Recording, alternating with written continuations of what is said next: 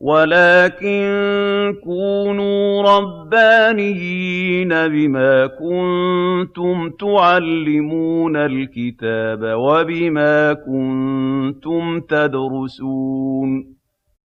شيخ العمود وأهل العلم أحياء المحاضرة الخامسة.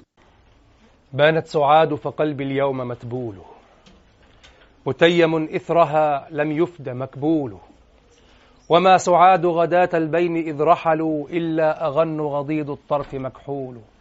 تجلو عوارض ذي ظلم إذا ابتسمت كأنه منهل بالراح معلول. شجت بذي شبب من ماء محنية صاف بأبطح أضحى وهو مشمول. تنفي الرياح القذى عنه وأفرطه من صوب سارية بيض يعاليل. أكرم بها خلة لو أنها صدقت موعودها أو لو أن النصح مقبول لكنها خلة قد سيط من دمها فجع وولع وإخلاف وتبديل فما تدوم على حال تكون بها كما تلون في أثوابها الغول ولا تمسك بالوعد الذي زعمت إلا كما يمسك الماء الغرابيل فلا يغرنك ما منت وما وعدت إن الأماني والأحلام تضليل. كانت مواعيد عرقوب لها مثلا وما مواعيدها إلا الأباطيل. أرجو وآمل أن تدنو مودتها وما إخال لدينا منك تنويل. أمست سعاد بأرض لا يبلغها إلا العتاق النجيات المراسيل. ولن يبلغها إلا عذافرة لها على الأين لها على الأين إرقال وتبغيل من كل نضاخة الذفرى إذا عرقت عرضتها طامس الأعلام مجهول. ترمي الغيوب بعيني مفرد لهق إذا توقدت الحزان والميل. ضخم مقلدها عبل مقيدها في خلقها عن بنات الفحل تفضيل. غلباء وجناء علكوم مذكرة في دفها سعة قدامها ميل. وجلدها من أطوم ما يؤيسه طلح بضاحية المتنين مهزول. حرف أخوها أبوها من مهجنة وعمها خالها قوداء شمليل. يمشي القراد عليها ثم يزلقه منها لبان وأقراب زهاليل. عيرانة قذفت بالنحض عن عرض مرفقها عن بنات الفح عن بنات الزور مفتول. عيرانة قذفت بالنحض عن عرض مرفقها عن بنات الزور مفتول كأنما فات عينيها ومذبحها من خطمها ومن اللحيين برطيل تمر مثل عسيب النخل ذا خصل في غارز لم تخونه الأحاليل. قنواء في حرتيها للبصير بها عتق مبين وفي الخدين تسهيل. تخدي على يسرات وهي لاحقة ذوابل مسهن الأرض تحليل. سمر العجايات يتركن الحصى زيما. لم يقهن رؤوس الأكم تنعيل كأن أوب ذراعيها إذا عرقت وقد تلفع بالقور العساقيل يوما يظل به الحرباء مستخدا كأن ضاحيه بالشمس مملول وقال للقوم حاديهم وقد جعلت ورق الجنادب يركضن الحصى قيل شد النهار ذراع عيطل نصف قامت فجاوبها نكد مثاكيل نواحة رخوة الضبعين ليس لها لما نعى بكرها الناعون معقول تفري اللبان بكفيها ومدرعها مشقق عن تراقيها رعابيل يسعى الوشاة جنابيها وقولهم إنك يا ابن أبي سلمى لمقتول وقال كل خليل كنت آمله لا ألهينك إني عنك مشغول. فقلت خلوا سبيلي لا أبا لكم. فكل ما قدر الرحمن مفعول. كل ابن أنثى وإن طالت سلامته يوما على آلة حدباء محمول. أنبئت أن رسول الله أوعدني. والعفو عند رسول الله مأمول. مهلا هداك الذي أعطاك نافلة القرآن فيها مواعيظ وتفصيل. لا تأخذني بأقوال الوشاة ولم أذنب وإن كثرت في الأقاويل. لقد أقوم مقاما لو يقوم به. أرى وأسمع ما لو يسمع الفيل. لظل يرعد إلا أن يكون له من الرسول بإذن الله تنويل. حتى وضعت يميني لا أنازعه في كف ذي نقمات قيله القيل. لذاك أهيب عندي إذ أكلمه. وقيل إنك منسوب وما مسؤول من خادر من ليوث الأسد مسكنه من بطن عثر غيل دونه غيل يغدو فيلحم درغامين عيشهما. لحم من القوم معفور خراديل. إذا يساور قرنا لا يحل له أن يترك القرن إلا وهو مجدول. منه تظل سباع الجو ضامزة ولا تمشى بواديه الأراجيل. وما يزال بواديه أخو ثقة مطرح البز والدرسان مأكول. إن الرسول لسيف يستضاء به. إن الرسول لسيف يستضاء به مهند من سيوف الله مسلول. في فتية من قريش قال قائلهم ببطن مكة لما أسلموا زولوا زالوا فما زال أنكاس ولا كشف عند اللقاء ولا ميل معازيل. شم العرانين أبطال لبوسهم. من نسج داود في الهيجا سرابيل. بيض سوابغ قد شكت لها حلق كأنها حلق القفعاء مجدول. لا يفرحون إذا نالت رماحهم قوما وليسوا مجازيعا إلى إذا نيلوا. يمشون مشي جمال صح؟ يمشون مشي الجمال الزهري يعصمهم ضرب إذا عرد السود التنابيل. لا يقع الطعن إلا في نحورهم. وما لهم عن حياض الموت تهليل هذه القصيدة طبعا أنا كما قلت من قبل مرارا وأظل أقول وسأظل أقول إن شاء الله هذه القصيدة جاهلية تماما في وصفها وفي كذا وجنس هذه القصائد مختلف تماما وهذا عملا يعني الناس لا يعترفون به لسانا لماذا؟ كل شيء في مدح النبي صلى الله عليه وسلم هو من المدح النبوي لكن عملا الناس يميلون إلى برده البصيري صح؟ عملا. الناس يميلون البصير لماذا؟ هي المدح بالمعنى المحبوب عندنا الذي نفهمه. هي المدح. أما هذه القصيدة فحالة خاصة. هذه القصيدة حالة خاصة. حالة خاصة كيف؟ يعني يعني أمرها خاص أولا بأهل الجاهلية ثم هو خاص بزهير بن أبي سلمة. والمدح الذي فيها مدح رجل خائف مدح جاهلي صرف. ولا تحسب أن النبي صلى الله عليه وسلم لم يكن ليقبل منه ذلك لو أنه غير صادق أو كذا أو كذا. لا هذا يق أولا باب السياسة واسع هذا أولا. ثم باب الإسلام واسع. هناك من يسلم ثم يحصل إسلامه. وهناك المؤلفة قلوبهم أصلا. يعني هو يأخذ مال ليدخل ويستقر ولا يعمل يفعل بلبلة يعني ومشاكل فيأخذ مال. ثم أسقطه عمر بن الخطاب رضي الله عنه هذا مذهب الحنفية أسقطه عمر بن الخطاب رضي الله عنه سمى المؤلفه قلوبهم لما قال آه، خلاص كان الإسلام يقوي شوكته وكذا وخلاص لا يخشى أحدا الآن وكذا. اذا جعل تأليف القلوب جعل علتها فقط دفع الأذى عن الإسلام من جهة من يشغب ومن كذا وبعد ذلك لا خلاص استبان الحق وكذا ومن أراد أن يدخل يدخل يدخل, يدخل. يعني إذا كانت كان الإنسان المؤلفة قلوبهم لأجل حماية الإسلام في أوله كما ذهب عمر بن الخطاب رضي الله عنه. وأسقط سهم المؤلفة قلوبهم. وضحوا بقي عند جمهور الفقهاء. وتعلمون أن مذهب الإمام أبي حنيفة يرجع إلى رجلين. عمر بن الخطاب وعبد الله بن مسعود رضي الله عن كل الصحابة. عن طبعا كما أقول دائما المذاهب الفقهية آه، أنساب الفقهاء. مذهب الفقه نسب الفقيه. أنت من أين هذا النسب؟ من أين هذا القول؟ من أين كذا؟ لابد أن أن يدخل فيه عموما. لا تقول يعني هو مذهب نأخذ منه ونطر لا هو هي أنساب. بقيت أنساب الفقهاء في هذه المذاهب الأربعة. ستقول وأين المذاهب الأخرى تمثلها هذه الأربعة الموجودة؟ وترجع جميعا إلى الصحابة أيضا فلا يضر ذهاب الأخرى. لكن في رحمك الله. لكن في الأخير هي آه كما نقول يعني كما أقول أنساب الفقهاء. مذاهب الفقهية أنساب الفقهاء. فسمى المؤلفة قلوبهم سقط. كعب بن زهير قبل إسلامه وجاء مذعنا وقصيدته تنطق بخوفه. لا تنطق بحبه للإسلام وخوفه وكذا وأنه يمدح النبي صلى الله عليه وسلم يعني مدح المحب الصوفي. لا كل هذا غير موجود. كل المدح الذي يمدحه كعب بن زهير كما تشهد به القصيدة هو مدح خائف قبل القصيدة بقليل كان يبحث عن ملجأ وهو صرح بهذا أصلا. الجاهلون لا يكذبون هو صرح وقال كل خليل كنت آمله لا ألهينك إني عنك مشغول. يعني هو يقول للنبي صلى الله عليه وسلم حاولت فرجعت إليك. لماذا أنت القوة؟ انتهى. شوف حتى المدح. يعني هو ينتظر منه أن يقبل منه أنه يقول له ماذا؟ أنه يقول له يعني آه، أنا خلاص لجأت إليك وخضعت مجبرا. وليس إيمانا وكذا وكذا يعني بالمعنى الذي نفهمه يعني وإن كان دخل في الإسلام لكن ليس بالمعنى الذي نفهمه. وقبل منه النبي صلى الله عليه ذلك. ولهذا سنع إن شاء الله في بداية الكلام على قضية المدح آه، سنعرض لهذه المسألة. وأفرق بين هذا المدح وبين المدح الذي في برد البصيري وقصيدة الصرصاري وغيرهما.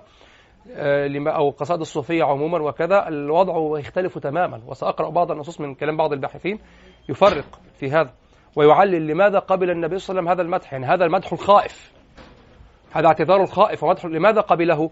هو وإذا كان النبي صلى الله عليه وسلم لا يحب هذا الإطراء ولا يعني يؤثر فيه وهو طلق الدنيا وطلق آراء الناس وطلق كل شيء رماه وراء ظهره. وكان لا يغضب في حق نفسه مطلقا وإنما يغضب في حق الدين. واضح؟ إذا كان النبي صلى الله عليه وسلم في هذه المرتبة فلماذا يقبل هذا المدح؟ قالوا أيضا سياسة. هذا المدح لقائد الدولة هو دعم لموقف الدولة. فهمت أخضعت الرقاب لأن هذا الذي قال هذه القصيدة كان يهجوه قبل أيام واضح؟ فطبعا لا هذا في حق الدولة. وحينما أهدر النبي صلى الله عليه وسلم دم هؤلاء ليس فقط لأجل شخصه وإنما لأن هذا متعلق بحق الدولة القائمة. فهذا يعني كأنه يعني والطعن طبعا يفت في العضد. قديما الهجاء يفت في العضد. أهج قريشا فإنه أشد عليهم من ضرب بالنبل أو من رمي بالنبل. واضح؟ هذا حديث صحيح في البخاري ومسلم. أهج قريشا وهو أشد عليهم من ضرب بالنبل. فكذلك إذا كان في المسلمين. واضح؟ الوضع يختلف. الآن السب لا قيمة له. يعني الآن السياسي المحنك لا يلتفت إلى السب. لماذا هو سيوجه القطيع؟ سبه أو لم يسبه؟ لما هو سيوجه القطيع. خلاص في القديم لم يكن كذلك. السب يفت في العضد ويؤثر ويجعل في ذلك تأثير على الناس ويسقط تسقط قيمته في الناس. الآن لا. الآن هناك عوامل سياسية أخرى عوامل قيادية أو سلطانية أخرى هي التي تحكم. ولا يهمه الحاكم. يعني يشتموني يهزوا أي حاجة مش مهمة بس أنا في المستقر مع القوة.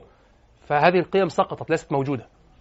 واضح؟ القيم هذه في القديم لا طبعا. الذي يسب النبي ويتعرض للنبي صلى الله عليه وسلم طبعا كان يقتل لأنه تعرض للدولة كلها أصلا. وإذا سرى هذا في العرب فإن الشعر ليس له مرد إذا ورد المياه به التجار. ولذلك أمر بقتل الشعراء الذين تعرضوا للنبي صلى الله عليه وسلم. اقتلوا هؤلاء الشعراء. واضح لماذا تأثيرهم قوي. يكسر شوكة الدولة الأخرى. فهمتم؟ لابد أن نفهم هذه القضايا جيدا. فهذه القضايا ندرسها من هذا الباب. توقفنا في في أثناء وصفه للناقة. ونستأنف الناس نستأنف الآن أيضا من نفس هذا الموضع. ولكن ما يأتي معنى الأبيات من السابع عشر. يعني معنى أحد عشر بيتا من البيت السابع عشر إلى البيت آه الخامس والعشرين. واضح؟ معنى أحد عشر بيتا. هذه الأبيات كلها حتى تستحضر حتى تعيش ماذا يريد أن يقول الشاعر في الأخير مجملها كلها هكذا. طبعا المشكلة في شعر القدماء عندهم طول نفس طويل في المعاني. هذه المشكلة وهذا ما يجعل شعرهم مملا بالنسبة إليه. ويحتاج إلى طاقة ذهنية عالية يحتاج إلى طاقة ذهنية. وهذا بسبب هذا خرج المذاهب الحديثة والتجديد وكذا. وأنا لست ضد التجديد بمعنى أن تضع أصولا لطريقة فهمك أنت الآن وطريقة تحدثك الآن. أنا حينما أنظم شعرا لا أنظمه على هذه الطريقة. لا أستطيع أصلا. ليست بيئتي ليست طريقة تفكيري. واضح؟ لكن الذي أريد أن أقول لا مشكلة أن تضع أصولا لتفكيرك لكن لا تقل هذا تطوير هذا فرق. لا تقل تطوير وأن الآخر متأخر وهذا مطور وخلاص وتركنا هذا القديم. لا هذا نمط وهذا نمط وهذا النمط القديم لا تحلم به أصلا لا تستطيع أن تأتي به. وإذا وبدليل أننا أحيانا نستمتع جدا ونعجب جدا بالتصرف البلاغي لكن لا نستطيع أن نستمتع به من أول مرة ولا نستطيع أن نأتي به نحن. تستمتع به بعد اجتهاد في التأويل. لكن تشعر أنك تفسر شيئا بعيدا لا يمكنك أن تقترب منه. كما فسر لك تفسر لك مثلا نظريه أينشتاين وتفسر لك آه، مثلا ما ينبني على النسبية تفهم الأشياء من بعيد. ولكن هل تستطيع أن تتوصل إليها؟ لا هذا شيء آخر. فرق بين التوصل إلى الشيء وبين فعل الشيء. يعني أن تفهم الشيء وبين أن تتوصل إلى الشيء. يمكنك أن تفهم المجتهدين. أن تفهم من يكون مجتهدا. البعض يقول من أين لك ان ليس هناك مجتهدون والحكم على المجتهد يكون مجتهد؟ لا غلط. أنت تستطيع أن تفهم ما لا يصل إليه ذراعك. فهمتم؟ تفهم ما لا يصل إليه ذراعك. يعني تستطيع أن تفهم صفة المجتهد وأن تحدد أن هذا مجتهد أو غير مجتهد. وأنت لست أصلا طالب علم أو, أو طالب علم مبتدئ. لماذا؟ أنت تفهم شروط المجتهدين وتفهم ما يسمى الرسم. ورسم الشيء يختلف عن أو, أو مفهوم الشيء حتى لو دخل فيه الحد التعريف وفهم التعريف يختلف عن القدرة على الوصول إلى الشيء. فهمتم؟ لأن البعض يقول يتفذلك. تعرفون فذلكة من فذلك حيث. هذه من جائزة الفذلكة فذلك حيث. الواد الفزلوك فيقول لك أنت من أين تقول؟ يعني محمد رشيد يقول لا مجتهدين الآن. لا يوجد مجتهدون الآن. والعصر خلا من المجتهدين. وكذا. من أين من أدرك الناس المجتهدين؟ الحكم على المجتهد خلاص يبقى نحن لا نفهم إلا أنه مجتهد إلا إذا كنا جميعا ما شاء الله مجتهدين. لا. تفهم الشيء وتتصوره بجوانح حتى مقدمات العلوم. صح؟ ماذا قال الصاوي؟ قال إن مبادئ كل فن عشرة الحد والموضوع ثم الثمرة وفضله والنسبة والواضع الاسم والاستمداد حكم الشارع مسائل والبعض بالبعض اكتفى ومن درى الجميع حاز الشرف. يمكنك أن تتصور مسائل العلم أو تتصور العلم وحد العلم دون دون حتى أن تبتدئ فيه. فهمتم؟ هذه مشكلة هذا الشعر. نفهمه ونستمتع به بعد جهد في الفهم. ليس حتى من أول مرة. ربما تفهم أشعار المعاصرين وهي سهلة تستطيع أن تقولها أيضا. لكن هذا بعد جهد بعد لأي. تفهمه. بعد جهد تفهمه.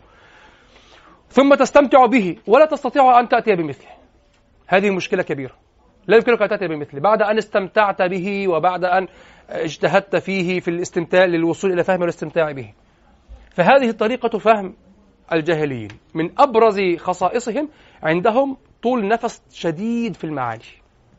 يستطيع أن يستحضر المعنى هذه من آليات عقلهم أن يستحضر المعنى على ذهنه وأن تظل روحه معلقة بالمعنى على طول الكلام. وهذا نص عليه ابن جنيه في الخصائص. قال ما يميز العرب طول أنفاسهم في المعاني حتى أن الجملة تطول في الشعر القديم.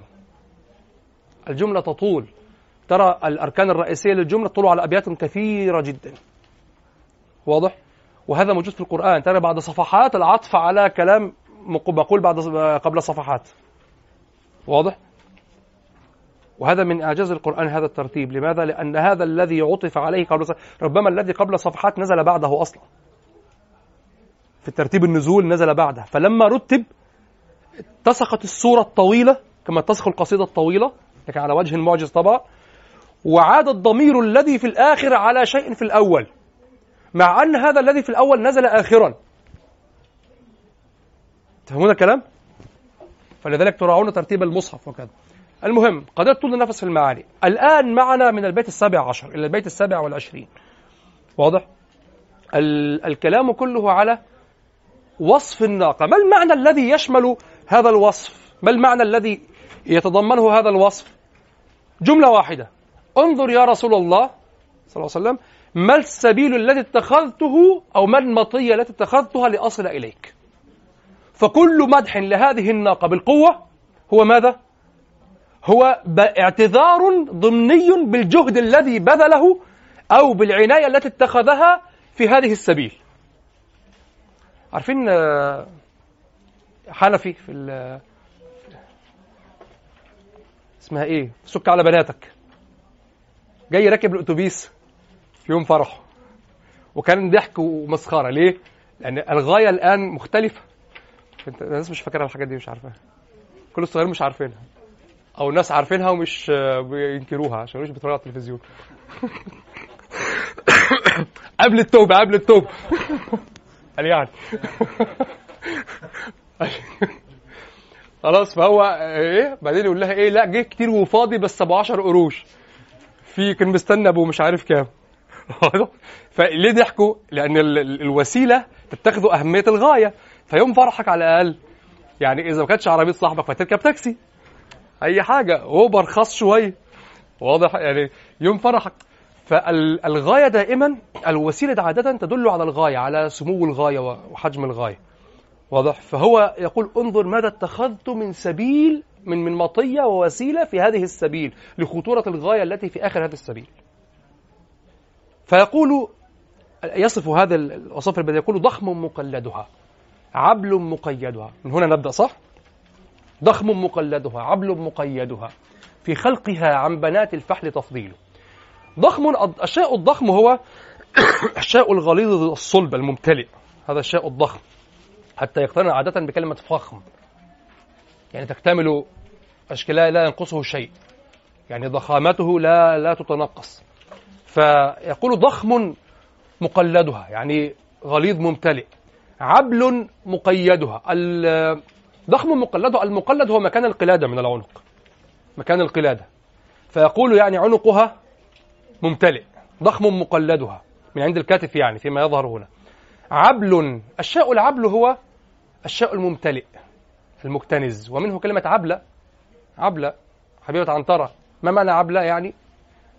لها لها لها موازن عندنا الآن. واضح القصيرة ممتلئة قليلا. واضح؟ هذه العبلة. نعم. ف... ف... ويقال يا عبل يعني على الترخيم. فهي عبلة يعني ممتلئة مكتنزة هكذا كلمة ملفوفة يعني. واضح؟ ليست مترهلة شيء آخر.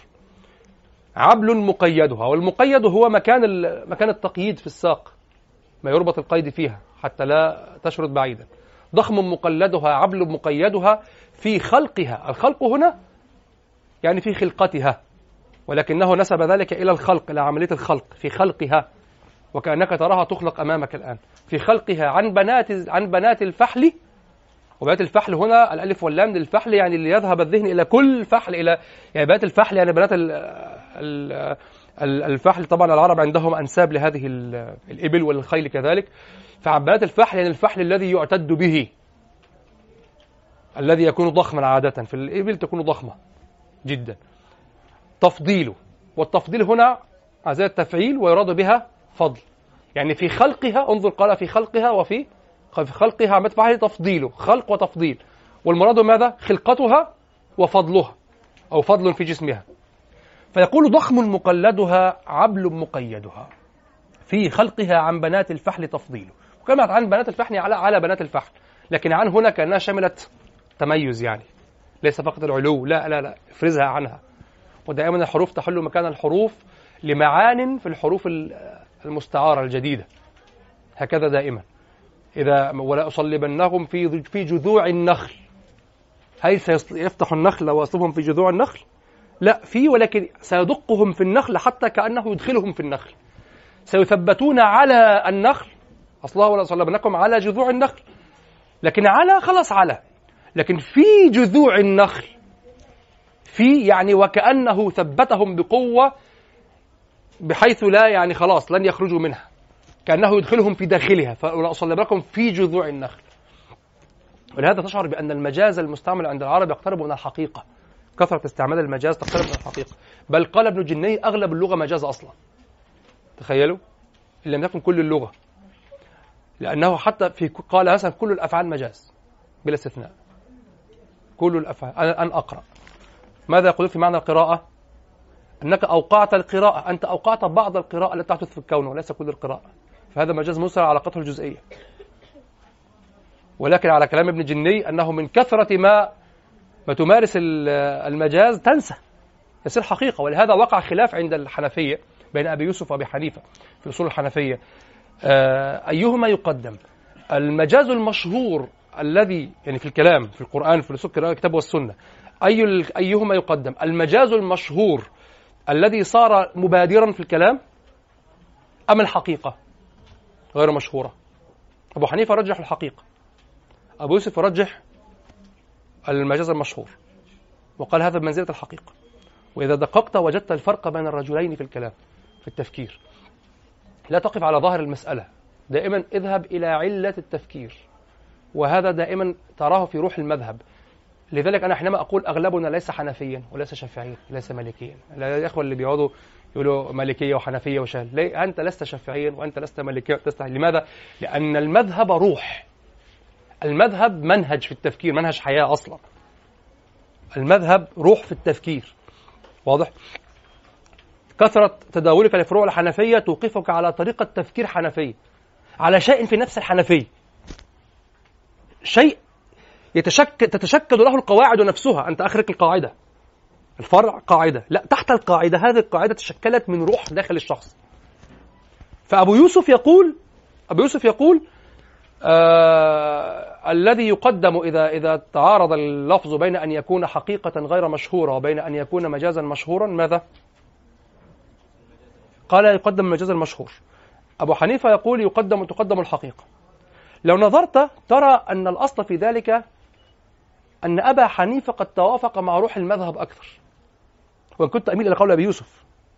لكن أبو حنيفة يفصل عادة أبو حنيفة يفصل عادة دائما عنده اعتقاد في الفصل بين نص القرآن وغيره. هذا يغلب السلفية أيضا. يعني هو سلفي أكثر من السلفية. واضح؟ آه في هذه الأشياء أبو حنيفة رهيب. لماذا؟ هو دائما يفصل القرآن. تريد مسألة أخرى بعيدة عما هذه المسألة؟ تدل على نفس الأصل. المفاهيم مفاهيم المخالفة والموافقة. معتبرة في كلام الناس عند أبي حنيفة غير معتبرة في القرآن. لماذا وما كان ربك نسيا؟ تأخذ ما نص لك عليه. وهنا تأخذ الحقيقة حتى وإن لم يتداولها الناس. لماذا؟ الوضع مختلف. في تداول الناس قدم تداول الناس.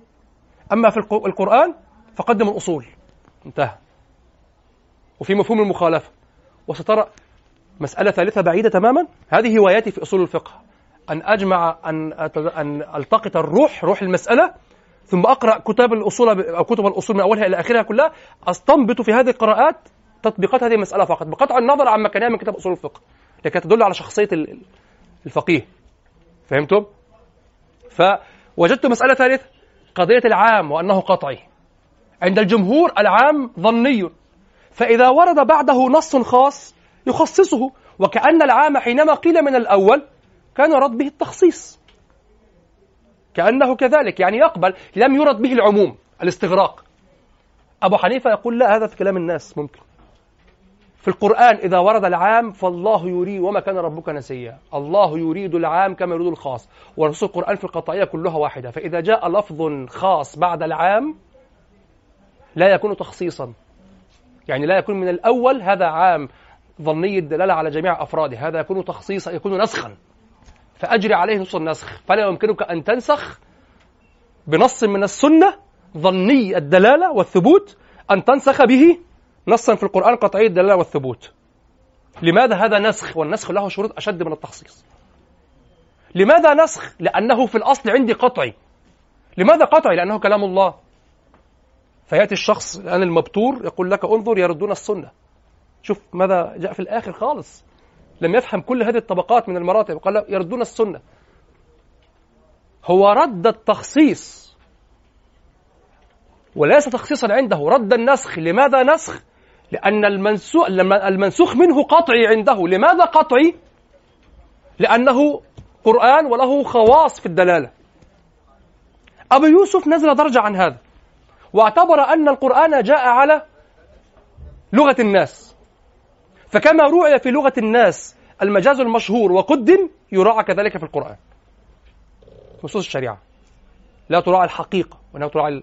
فلذلك وإن كنت أميل إلى قول أبي يوسف نوعا نوعا لكن قول أبي حنيفة مضطرد أكثر مع مع أصله النفسي في القرآن وهو أنه كتاب يقطع. سترى كل هذه النصوص تؤيد هذه هذا الروح الذي عنده في في, في النظر في القرآن. في الفقه تراهم أيضا يستثنون ماذا؟ السمك والجراد فيحرمون كل ما يرونه قذورات البحر الجمبري استاكوزا قذورات بحر حرام هم يرونها واضح؟ أنا لم أخالف مذهب الحنفي إلا في مسألتين فقط هذه المسألة مسألة الجمبري خلاص تعمل إيه؟ عايش وسط مجتمع شافعي ومالكي وحنبلي وجمهوري تمام وهي حاجات حلوة بصراحة أنا لا أراها مستقذرة يعني واضح؟ والشيء المسألة الثانية مسألة ثبوت النسب مع عدم الإمكان اللقاء أصلا. أبو حنيفة عنده شوف الولد للفراش وللعاهر الحجر. شوف السلفية وصلت لفين في الأمر ده؟ السلفية طبعا حسنة وليس فقال الولد للفراش وللعاهر الحجر. الولد للفراش. يعني هناك عقد زوجية خلاص. طيب هو عقد عليها عن بعد. هو في المشرق وهي في المغرب. وعقدوا بالوكالة أو بالنت أي شيء. فأنجبت في المدة المسموحة ابنه.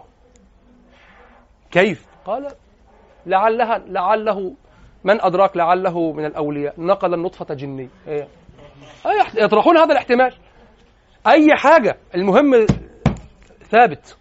عقد فراش ثابت. واضح؟ فهذه المسألة طبعا تنشئ من الفساد في الأرض ما الله به عليم. يعني ما لا ما لا يحصى صح؟ فساد خلاص. لا الجمهور وخاصة أنه لا تعرفون لو فيها إجماع انتهى. لكن الجمهور يخالفه. الجمهور يخالفه. فلذلك أنا آه، لا أقول بهذا القول في هذا الحنفي. لا لا أبطل وكذا حتى لا أقول يعني تجتهد اجتهاد مطلق. لا. في أمام الله يا رب أنا مقتنع متيقن من فساد هذا القول ومن بطلان هذا القول. لا أستطيع. أما الآخر فتفضيل. قول الجنبري وكان تفضيل ليس يعني اختيار توسع. واضح؟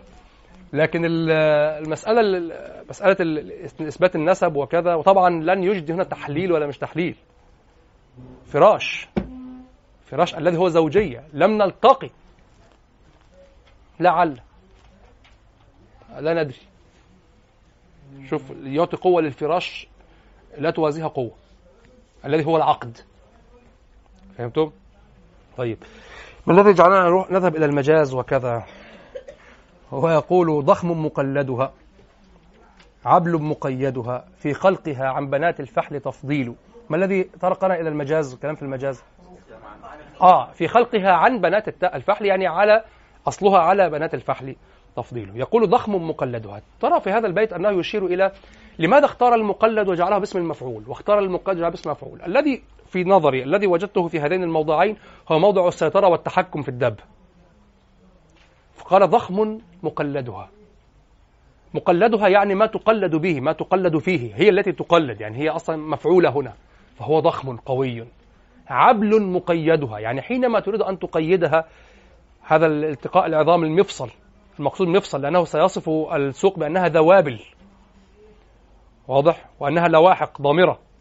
فضخم مقلدها وعبل مقيدها يعني ضخم مقلدها عبل مقيدها يعني هذه الأماكن غليظة ممتلئة المكان الذي يتحكم فيه في الناقة عن طريق التقليد هنا أن يضع في عنقها شيئا أو كذا. وطبعا هذا يفعلونه إذا ربطت في الأرض. يعني إذا ناخت هكذا في الأرض يجعلون الطوق في عنقها ويعلقونه في ركبتها. فإذا أردت أن تقوم لن تستطع. واضح؟ وقالوا هذا هو العقال الذي صار منه قيل في بعض الأقوال أنه صار منه عقال العرب الآن البدو. العرب كانوا يلبسون عمائم وليس هذا العقال. لكن قالوا البدو من كثرة استعمال الإبل وكذا يأخذون هذا العقال فإذا ساروا رموا الخمار على رؤوسهم ووضعوا العقال هكذا فإذا نزلوا أخذوا هذه هذا العقال وقيدوا به الناقة وكذا. ورفعوا هذا عن رؤوسهم وكذا. قيل قيل يعني أظنها اجتهاد في التفسير أظنها اجتهاد والله أعلم وقيل أصلها أندلسية بعد سقوط الأندلس آه، صار هذا العقال الأسود هو عصابة سوداء يربطون يعني المسلمون العرب صاروا يربطون رؤوسهم فوق الخمر بعصابة سوداء حداد يعني. كما قالوا في النصارى في الزي الأسود في مصر على ما قيل يعني. واضح؟ لا أدري صحته لكن ينتشر. ف... أو أسمعه يعني. فكذلك هنا يعني حتى بعضهم علق وقال وسيلبسونه طويلا. إذا كان هذا هو الأصل يعني هذه النية سيلبس طويلا جدا يعني. قيل هذه أقوال. المهم فيقول ضخم مقلدها عبل مقيدها ثم يقول في خلقها أي في خلقتها عن بنات الفحل تفضيله. قال في خلقها. الخلق هنا أصله عملية الخلق مصدر الفعل. يعني كأنه يقول في تخليقها في في خلقها في صنع في صنعتها وكأنه يقول لك أو يصور أمام عينك أنها حين صنعت صنعت مفضلة. وقال تفضيل كأنك ترى أصل الفعل أمامك. تفضيل تراها لما صنعت كيف فضلت. فكأنما تخلق الآن وتصنع الآن. فهمتم؟ أصلها في خلقتها عن بنات الفحل زيادة فضل. في خلقتها عن بنات الفحل زيادة فضل.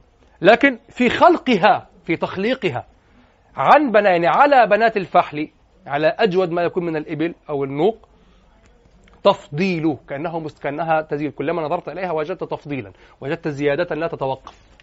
ضخم مقلدها عبل مقيدها في خلقها عن بنات الفحل. تفضيل غلباء وجناء علكوم مذكرة. في دفها سعة قدامها ميل. يقول غلباء. غلباء قيل فيها التي هي غليظة العنق مع قصر وهذا لا يمكن أن يراد هنا. وقيل ميل في العنق يعني انحراف في العنق. وهذا يمكن أن يكون هنا السياق يشهد به واستعمال العرب يشهد به. المرأة الغيداء. الغيداء ما معنى الغيداء؟ م? ليست فقط. ها؟ في هناك ميل هكذا في العنق. يعني من كثرة دلالها وكذا صار كأنه خلق لها كما قال امرؤ القيس لما قال آه، نزيف إذا قامت لوجه تمايلت تراشي الفؤاد الرخص ألا تختره يقول هي من آه، من آه، من نعومة قلبها ومن سكرة قلبها.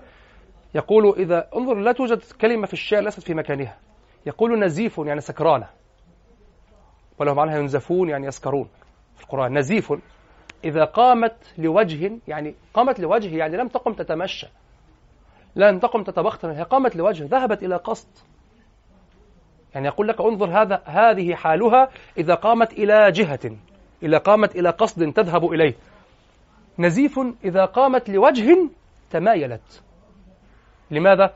تراشي يعني تفاوض بالرشوة. تراشي الفؤاد الرخصة الفؤاد الناعم المتأنف ألا تختر طب خلقتها طبيعتها هكذا. لا يمكنك كما قال إذا ذهبت تقيمه كسرته هي هكذا في الأصل يعني في الأصل. هذا الأصل. بخلاف المكتسبات والعوامل الدخيلة وكذا وتجد المرأة العاملة بقى. ما بقولش بقى المرأة حرام أنا بقول عموما يعني. النساء لم تصر هي هي النساء كما في أصلها وخلقها كما في الوجه الذي يتغزل بها فيه. يقول نزيف إذا قامت يعني سكرانة يعني جعلها مبالغة فقط مبالغة من مبالغة من من الدلال ومن كأنها في هناك شيء من فقد الاتزان يعني. نزيف إذا قامت لوجه يعني لشيء لها وجه لها وجه في يعني تذهب تأتي مثلا بالقدر من هذا المكان. أو تذهب إلى صاحبتها لها خط مستقيم تمايلت. يعني لم لم تقم تتمشى أصلا حتى تتبختر أو تتسلل لا إلى وجهها لكن إذا قامت لوجه تمايلت تراشي الفؤاد الرخص ألا تخترا واضح؟ ف... فالأشياء أحيانا الأشياء التي تقع عارضة لحال معينة من كثرة تكرر هذه الحال تصير صفة كالصفة الجسدية فيها. فمما فسر رحمه الله فمما فسر به غلباء قالوا الغلب هو ميل في العنق كأن عنقها مائل. فلو نظرنا إلى أن هذه الناقة تلتفت كثيرا وهذا موجود كثيرا في في الشعر. أيضا حينما قال امرؤ القيس مثلا آه، بعيدة بين المنكبين كأنها ترى عند مجرى الضفر هرا مشجرا. كأن عند مجرى الضفر مجرى الضفر يعني مكان مكان الرحل والضفر هو الحبل المضفور الذي شد به الرحل. كأن هناك هرا مشجرة. فيقول إنها تجري كالمذعورة تجري منفعلة وتلتفت في الطريق كأنها ترى عند هذا هذا الحبل أو هذا الضفر ترى هرا مقيد فيها. والهر البري كان موجودا في الصحراء العربية آه، كانت تخاف هذه الحيوانات شديدا. فيقول إنها من شدة انفعالها تتلفت كثيرا ومنها تكون زوراء. كأنها تنظر كثيرا هكذا وتتلفت في الطريق ومنها ترمي الغيوب. ومنها قال عمر بن أبي ربيعة في آخر آخر رأيته من أي نوع من ماذا؟ قال آه كأنها مجنونة حين تنظره صح؟ ف فكذلك واضح أن هذا من وصف الناقة والسياق يثبت هذا أنه قال بعدها وجناء. ووجناء يعني عريضة الوجنتين. وهذا ممدوح في الإبل دون الخيل. أن تكون ممتلئة الوجنتين وكبيرة الوجنتين. في الخيل لا أن تكون عظم عظمة صغيرة هكذا كالصخر كالخشب فقط. أما في الإبل فأن تكون صفحتها كبيرة. فقال غلباء وجناء. وجناء طبعا هذه كلها صيغ المبالغة على فعلاء. يعني وجنتها ممتلئة كبيرة عريضة. وهذه الوجنة متى تظهر؟ إذا كانت غلباء على هذا المعنى. يعني هي غلباء فتلتفت. فإذا التفتت وكانت هكذا فيلاحظ صفحة الوجه. لأن وجهها ليس أماميا وجهها جانبي غلباء وجناء علكوم مذكرة. علكوم قالوا هي الضخمة الشديدة القوية.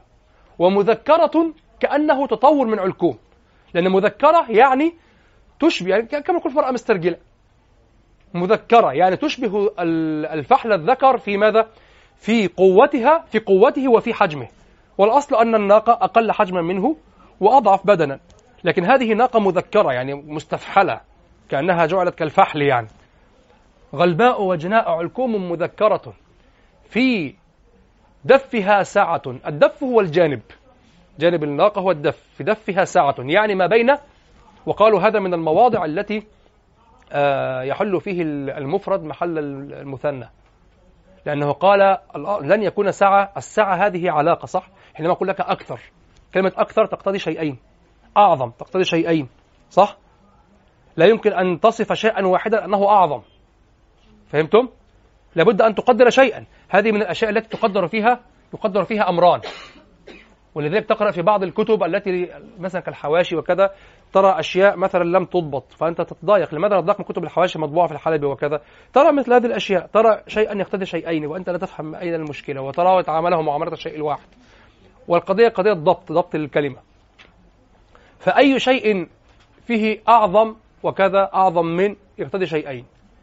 فيقول هنا في دفها ساعة الساعة تقتضي على الأقل طرفين على الأقل وطرفين عريضين لا نقطتين. مش هنخش في المنطق والفلسفة ليس نقطتين لا على الأقل جانبين تقتضي جانبين. فقالوا هنا كما نص ابن هشام وهذا طبعا إلى الآن من المطبوع هذا أعظم شرح لغوي شرح ابن هشام. أعظم شرح لغوي هو هذا الشرح. ومطبوع الآن مصور في مكتبة القدس بسعر أرخص كثيرا يعني. أنا لاحظت أن الأخ معه النسخة. صح؟ آه. هذه النسخة الأولى. الأخرى مصورة منها تماما هي هي يعني. طيب فنبه ابن هشام يعني قال في دفها ساعة قال الدف هنا هذا من المواضع طبعا هي قليلة أصلا التي بالنسبة طبعا لمجموع اللغة من المواضع التي يحل فيها أو ينوب فيها المفرد عن المثنى. في دفها ساعة. لما تقول هذا في في في كتفه اتساع. الكتف واحد أنت لك كتفان صح؟ في كتفه اتساع. كيف في كتف اتساع؟ لا في الكتف والكتف. بينهما اتساع. في دفها ساعة قدامها ميل. الميل معروف. وقدامها هذا ظرف. يمكن أن تنصبه قدامها على أنه أمام بمعنى أمامها. ويمكن أن تعامله معاملة الاسمية فيأتي على الخبر أو على يأتي على الخبر أو على ماذا؟ أو على على الابتداء. وكذلك الإعراب في البيت الذي قبلها ضخم مقلدها عبل مقيد وهذا فيه أربعة وجوه من الإعراب ثلاثة مع الرفع وواحد مع آه، يمكنك أن تقول مثلا يعني مثلا ننظر في وجوه الرفع. وما يبلغها إلا عذافرة. تأتي بعد ذلك النعوت ومنها غلباء وجناء يعني عذافرة غلباء وجناء ضخم مقلدها عبل مقيد ويمكن أن تقول هذا مرفوع على ماذا؟ طبعا هذا وجه. يمكن أن تقول هذا مرفوع على ماذا؟ مرفوع على الابتداء. لكن على مذهب الكوفيين له شرط وهو أن آه، يحل الفاعل يسد الفاعل مسد الخبر. فضخم مقلدها. فمقلدها هنا سد مسد الخبر. يمكن أن تجعلها على الخبرية تبدأ محذوف. يعني هي ضخم مقلدها. ويمكن أن تجعلها على ماذا؟ الوجوه كلها هنا بالرفع طبعا. يمكن أن تجعلها على ماذا؟ على الخبرية المؤخرة المقدمة. يعني مقلدها ضخم وتجعل الحديث عن المقلد. يعني عندك أولا النعت على عذافرة. النعت على عذافرة. وعندك الرفع بالابتداء. على مذهب الكوفيين على أن يسد الفاعل مسد الخبر. وعندك ماذا؟ الخبرية على المبتدأ المحذوف هي ضخم. وعندك على الخبرية المؤخرة أو المقدمة الخبر المقدم يعني أصل الكلام مقلد أو مقلدها ضخم. فهمتم؟ لكن الوجه الذي يظهر لي هنا هو وجه النعت على عذافرة. نعم الكلام سيتصل بالمعنى لكن أن يتصل في هذا السياق بأنه يتحدث عن ناقة واحدة. ويتحدث عن أن هذه الناقة توصله وجريا على طول النفس عند العرب في الكلام. كل هذا يصح أن يجعل ضخم مقلدها كلها نعت لي وكل الكلام يأتي بعده نعتا لماذا؟ للعذافرة. وما ولن يبلغها إلا عذافرة. لها على الأين إرقاد وتبغيل.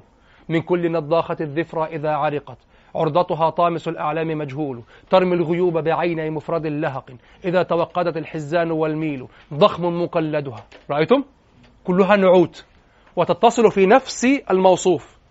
لكن لو قلت هي ضخم مقلدها كأنك ماذا فعلت؟ فرشت هكذا وجلست في وصف الناقة في الداخل وأخذت تتكلم عن الناقة من حيث كونها ناقة في حين أن كل هذا الوصف للناقة اعتراض طويل جدا. وينبغي أن يكون كالكلمة الواحدة. ما الذي يضمن له ذلك؟ أن يكون نعتا ليتصل إعرابا ومعنى لا أن يتصل معنى فقط كما في الوجوه الأخرى وينفصل إعرابا. فهمتم؟ تفضل محمود ابن لا. تمام. لا إشكال لا إشكال.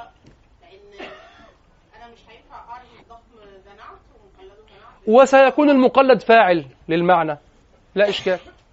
يعني اللي وصلني إن الجملة الأولى مقلدها ضخم ده آه، مقيدها عبل ده طيب. وما المشكلة؟ لوحدها لا لا. وسيكون المقلد فاعل. يعني يعني يعني لو أختكم تقول ممكن أن نجعل الجملة بكاملها. ضخم مقلدها نعتا. ونعرب في الداخل على الوجوه الأخرى. وجه نعم. يعني مش ضخم. صحيح. طب ولو جعلنا المقلد فاعل؟ يعني لو جعلنا المقلد فاعل لن يصلح أن يكون ضخم نعت؟ يبقى أصح هنا أن نجعل الجملة بكاملها نعتا صح؟ ضخم مقلدها. ونورد ونورد ال- الوجوه الأخرى في ال- الوجوه الثلاثة الباقية على يعني الخبرية والابتداء. واحد واحد على مذهب الكوفيين واثنين على التقديم والتأخير أو على تقدير المحذوف المبتدأ. نعم جمله نعم بغض النظر بقى هل هي مبتدا وخبر آه، صحيح فاعل ل- يعني خبر لمبتدا محذوف أو خبر مقدم أو آه، مبتدأ وعلى مذهب الكوفيين سد الفعل بسد الخبر. تمام.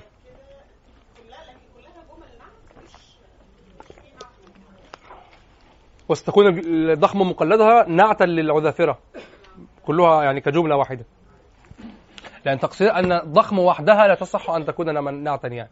ولا إن هو مش بيصفها بأنها ضخم؟ م- م، صحيح. صحيح. وابن هشام ورطنا لأن كتابه متوسع في الإعراب فورطنا في ذكر اللغويات؟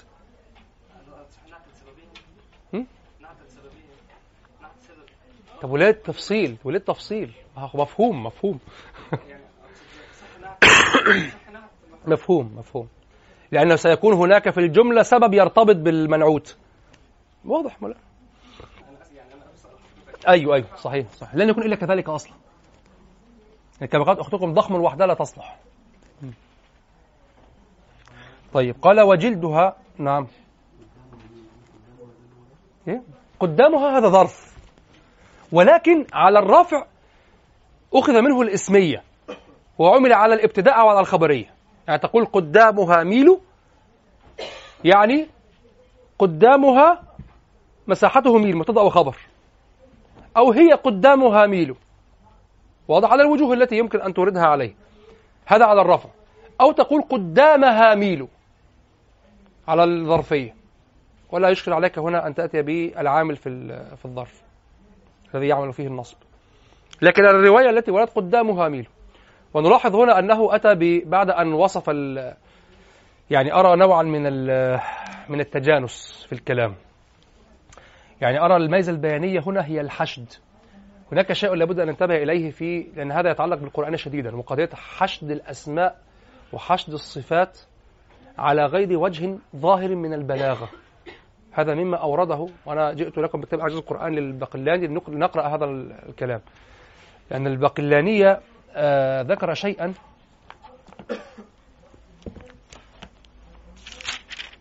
آه. نعم. ذكر شيئا مما يعترض به على بلاغة القرآن. على بلاغة القرآن. وقال وهذا أيضا اعترض به ابن حزم. تعرفون ابن حزم يرى الإعجاز في الصرف ليس في البلاغة القرآنية. وبالعكس هو فعل شيئا.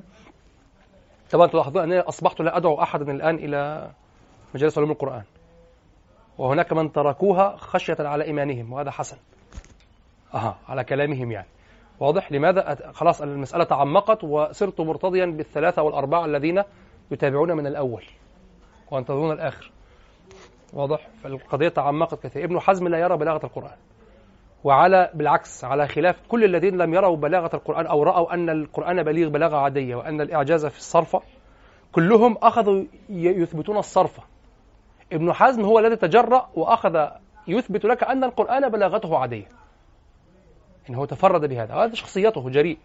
واضح؟ طبعا هو يعظم القرآن. لن نكفره؟ هو يعظم القرآن وكذا. لكن يرى أنه كالكتب الأخرى ليس معجزا. واضح؟ من جهة البلاغة. جهة البلاغة الفصاحة البلاغة. يقول هو بلاغته عادية بلاغة الناس. فهذا الكلام يشبهه يعني. وهو أيضا أورد مثل ذلك يعني. يقول البقلاني فإن قال قائل طبعا هو لا يرد على ابن حزم. لا يرد على ابن حزم هو يرد على آه، بعض الملحدين. لكن أقول ابن حزم له كلام شبيه. فإن قال قائل فقد نجد في آيات من القرآن ما يكون نظمه بخلاف ما وصفت. ولا تتميز الكلمات بوجه البراعة وإنما تكون البراعة عندك منه في مقدار يزيد على الكلمات المفردة وحد يتجاوز حد الألفاظ المسندة وإن كان الأكثر على ما وصفت به. قيل له نحن نعلم أن قوله حرمت عليكم أمهاتكم. وبناتكم وأخواتكم وعماتكم وخالاتكم. هذا مقدار طويل في الكلام وليس فيه إلا سرد الأقارب. يقول نحن نعلم قال إلى آخر الآية نحن نعلم أن هذا ليس من, من القبيل الذي يمكن إظهار البراعة فيه وإبان الفصاحة عليه وذلك يجري عندنا مجرى ما يحتاج إلى ذكره من الأسماء والألقاب فلا يمكن إظهار البلاغة فيه فطلبها في نحو هذا ضرب من الجهالة كذلك مثلا سبحان الذي أسرى بعبده ليلا من المسجد الحرام إلى المسجد الأقصى الذي باركنا حول نراه من آياتنا. قالوا كلام كلام طال جدا وكلام عادي. فيقول إن بلاغة هذا الكلام لا تقاس بأن تأخذ هذا المقدار فقط. وهذا من الأشياء التي يبين لكم بها بلاغة القدماء عن بلاغة المتأخرين. المتأخرون يراعون الجمل القصيرة وهم أرباب البيت البيت الواحد والأمثال وكذا. وأكثر إخواننا اللي بيقولوا إحنا الشعراء وكذا على الفيسبوك كذا بيحطوا بيت وبيتين. لا تنخدع. مفيش مشكلة في بيت وبيتين. يجتهد شوية يحط بيت عجبه وحط يلا ارفع لايكات. شكرا. شكرا جزاك الله خير. هذه قهوتك يا مولانا. جئت بها. جميلة. واضح؟ ف المتأخرون بلاغتهم قصيرة. بلاغتهم قصيرة.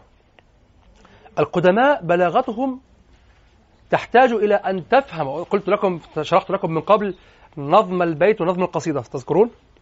قلت لكم هناك قصيدة البيت وقصيدة القصيدة أو هناك شعر النظم نظم البيت وهناك شعر نظم القصيدة. نظم القصيدة أو نبدأ بنظم البيت بنظم البيت تظهر لك الفصاحة هكذا في البيت موزون قلبز كده معبي مليان حلو.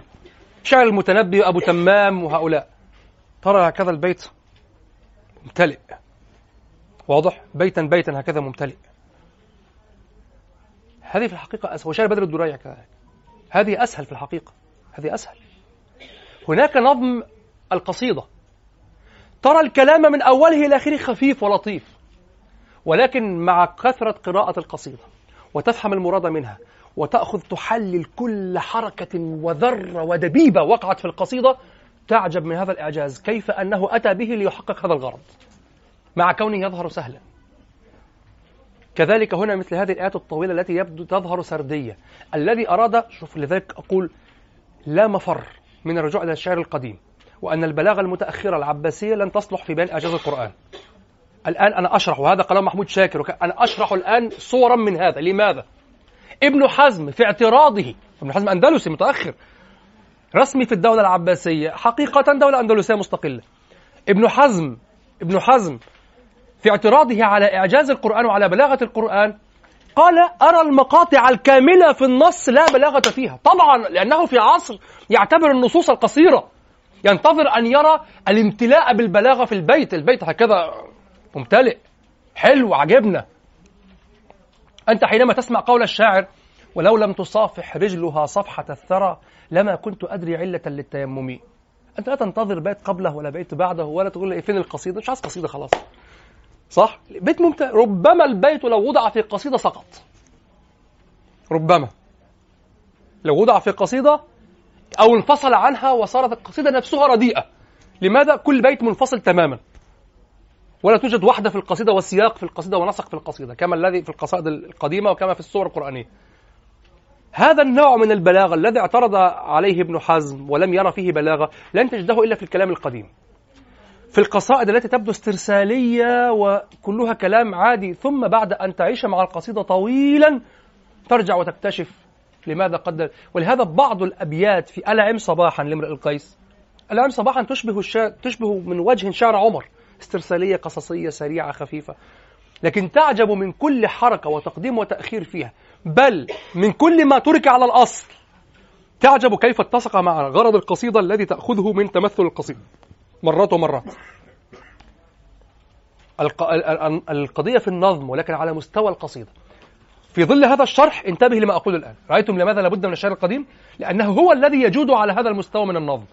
انظر ماذا يقول وإن كان لم يقل هذا الباقلاني يقول نحن نعلم أن قوله حرمت عليكم أمهاتكم وبناتكم وأخواتكم وعماتكم وخالاتكم إلى آخر الآية. شوف هم يرونها كلام كلام كلام كلام عادي. ما, ما سرد أسماء سرد أوصاف سرد قرابات.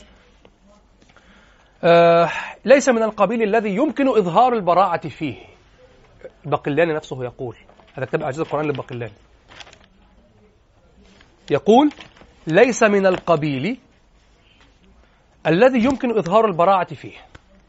وإبانة الفصاحة عليه. يعني لا يمكن أن تأخذ الآية وحدها مهما طالت وتقول معجزة. طبعا هو يقول بإعجاز الآية. الآية أطول من سورة الكوثر. صح؟ فهي معجزة. لكن انظر الخطورة. معجزة باعتبار مكانها في السورة. رأيتم لماذا لابد أن تأخذوا السورة بالكامل؟ معجزة وهو يعترف الآن لا يمكن إظهار البراعة فيها. يقول البقلاني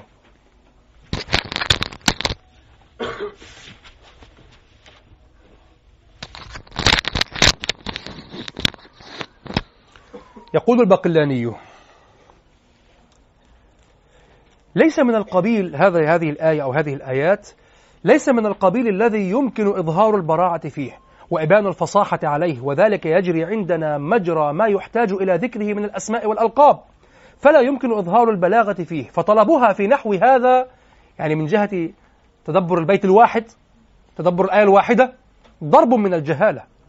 بل الذي يعتبر في نحو ذلك تنزيل الخطاب وظهور الحكمة في الترتيب والمعنى.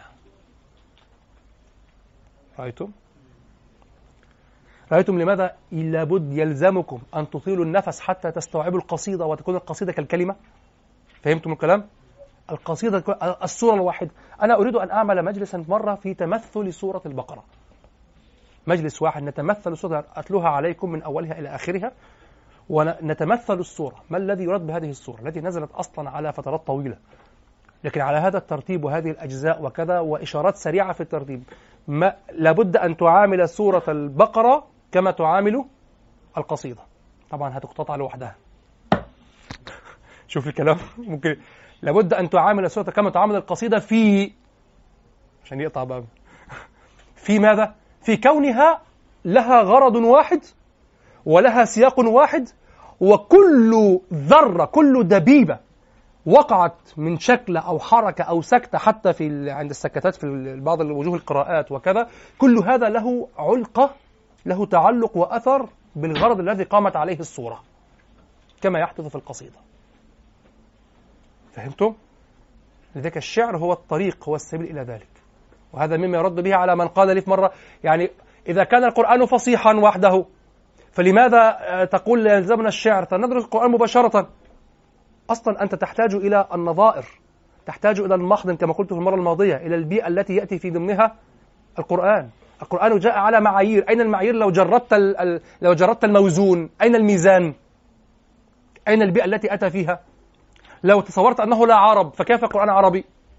لا يوجد عرب لم يأتي العرب لم يكونوا موجودين في الكون ما معنى القرآن عربي؟ فهمتم؟ طيب. يقول ألا ترى أنه بدأ بذكر الأم لعظم حرمتها وإدلائها بنفسها ومكان بعضيتها فهي أصل لكل من يدلي بنفسه منهن ولأنه ليس في ذوات الأنساب أقرب منها. ولما جاءت إلى ذوات الأسباب ألحق بها حكم الأم من الرضاع لأن اللحم ينشره اللبن بما يغذوه فيتحصل بذلك لها حكم البعضية فنشر الحرمة بهذا المعنى وألحقها بالوالدة. هذه هي من؟ لما جاء إلى ذوات الأسباب نعم. وذكر الإخوة أو الأخوات من الرضاعة فنبه بها على كل من يدلي بغيرها وجعلها تلو الأم من الرضاع. والكلام في إظهار حكم طبعا هذا الكلام يدخل أيضا في النظم. لكن متى أقصد متى سيكون كلاما على النص الطويل؟ لما يطول النص جدا على هذا النسق. انظر إلى آه، آية آية الدين في سورة البقرة. آية الدين كل جزئية منها كل حكم منها مستقل مقتطع. لا بلاغة فيه مستقل وحده وهكذا. لكن انظر إلى هذه الصفحة على أنها عقد. وانظر إلى أحكام هذا العقد. وانظر إلى أنها آية واحدة. وانظر إلى ترتيب الأحكام في الداخل. وما يستدعيه رحمك الله وما يستدعيه كل حكم من الحكم الذي يليه. فهمتم؟ آه هو هو نفسه قال سبحان الله. لحظة.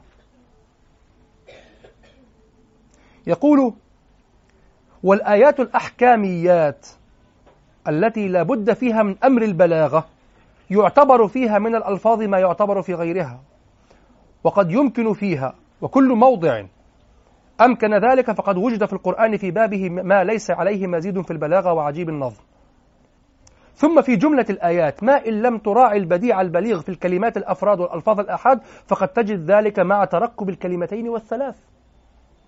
ويطرد ذلك في الابتداء والخروج والفواصل وما يقع بين الفاتحة والخاتمة من الواسطة أو باجتماع ذلك أو في بعض ذلك. ما يخلف الإبداع؟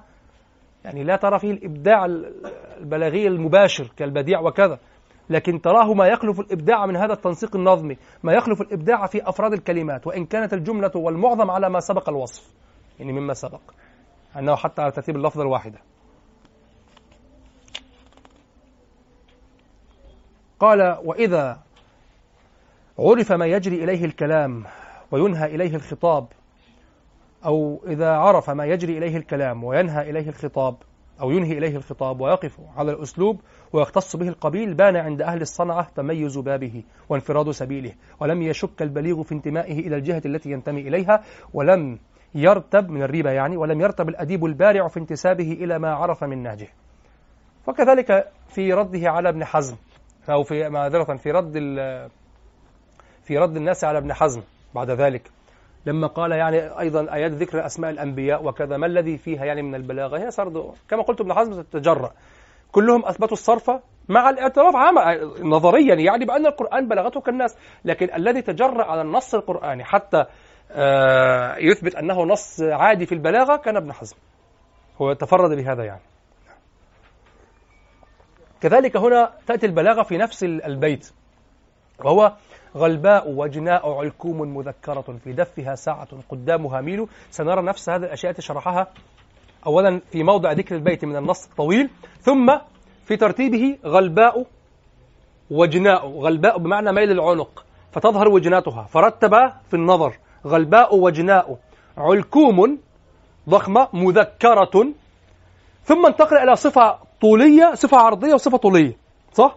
في دفها ساعة قدامها ميل يعني بعد أن أعطاها هذه الصفات وانتقل إلى البدن أعطاها العرض والطول في دفها ساعة أنت ترى ربما ربما فقط سرد هذه الأوصاف لا هو بدأ بالعرض وانتهى بالطول في دفها ساعة قدامها ميل تفضل سيدي. أي اصطلاح؟ لا أنا هذه آه، أسقطها على أنواع يتحدثون عنها. أميل الآن إلى الاصطلاح كثيرا إلى منح الأسماء حتى ينتظم الأمر. هناك في شعر هذا شعر النظم هذان النوعان في شعر النظم. هناك شعر النظم الخفيف. هذان النوعان شعر النظم الثقيل. نظم البيت ونظم ماذا؟ كل هذا يتحدثون عنه ويصفونه بكلام طويل.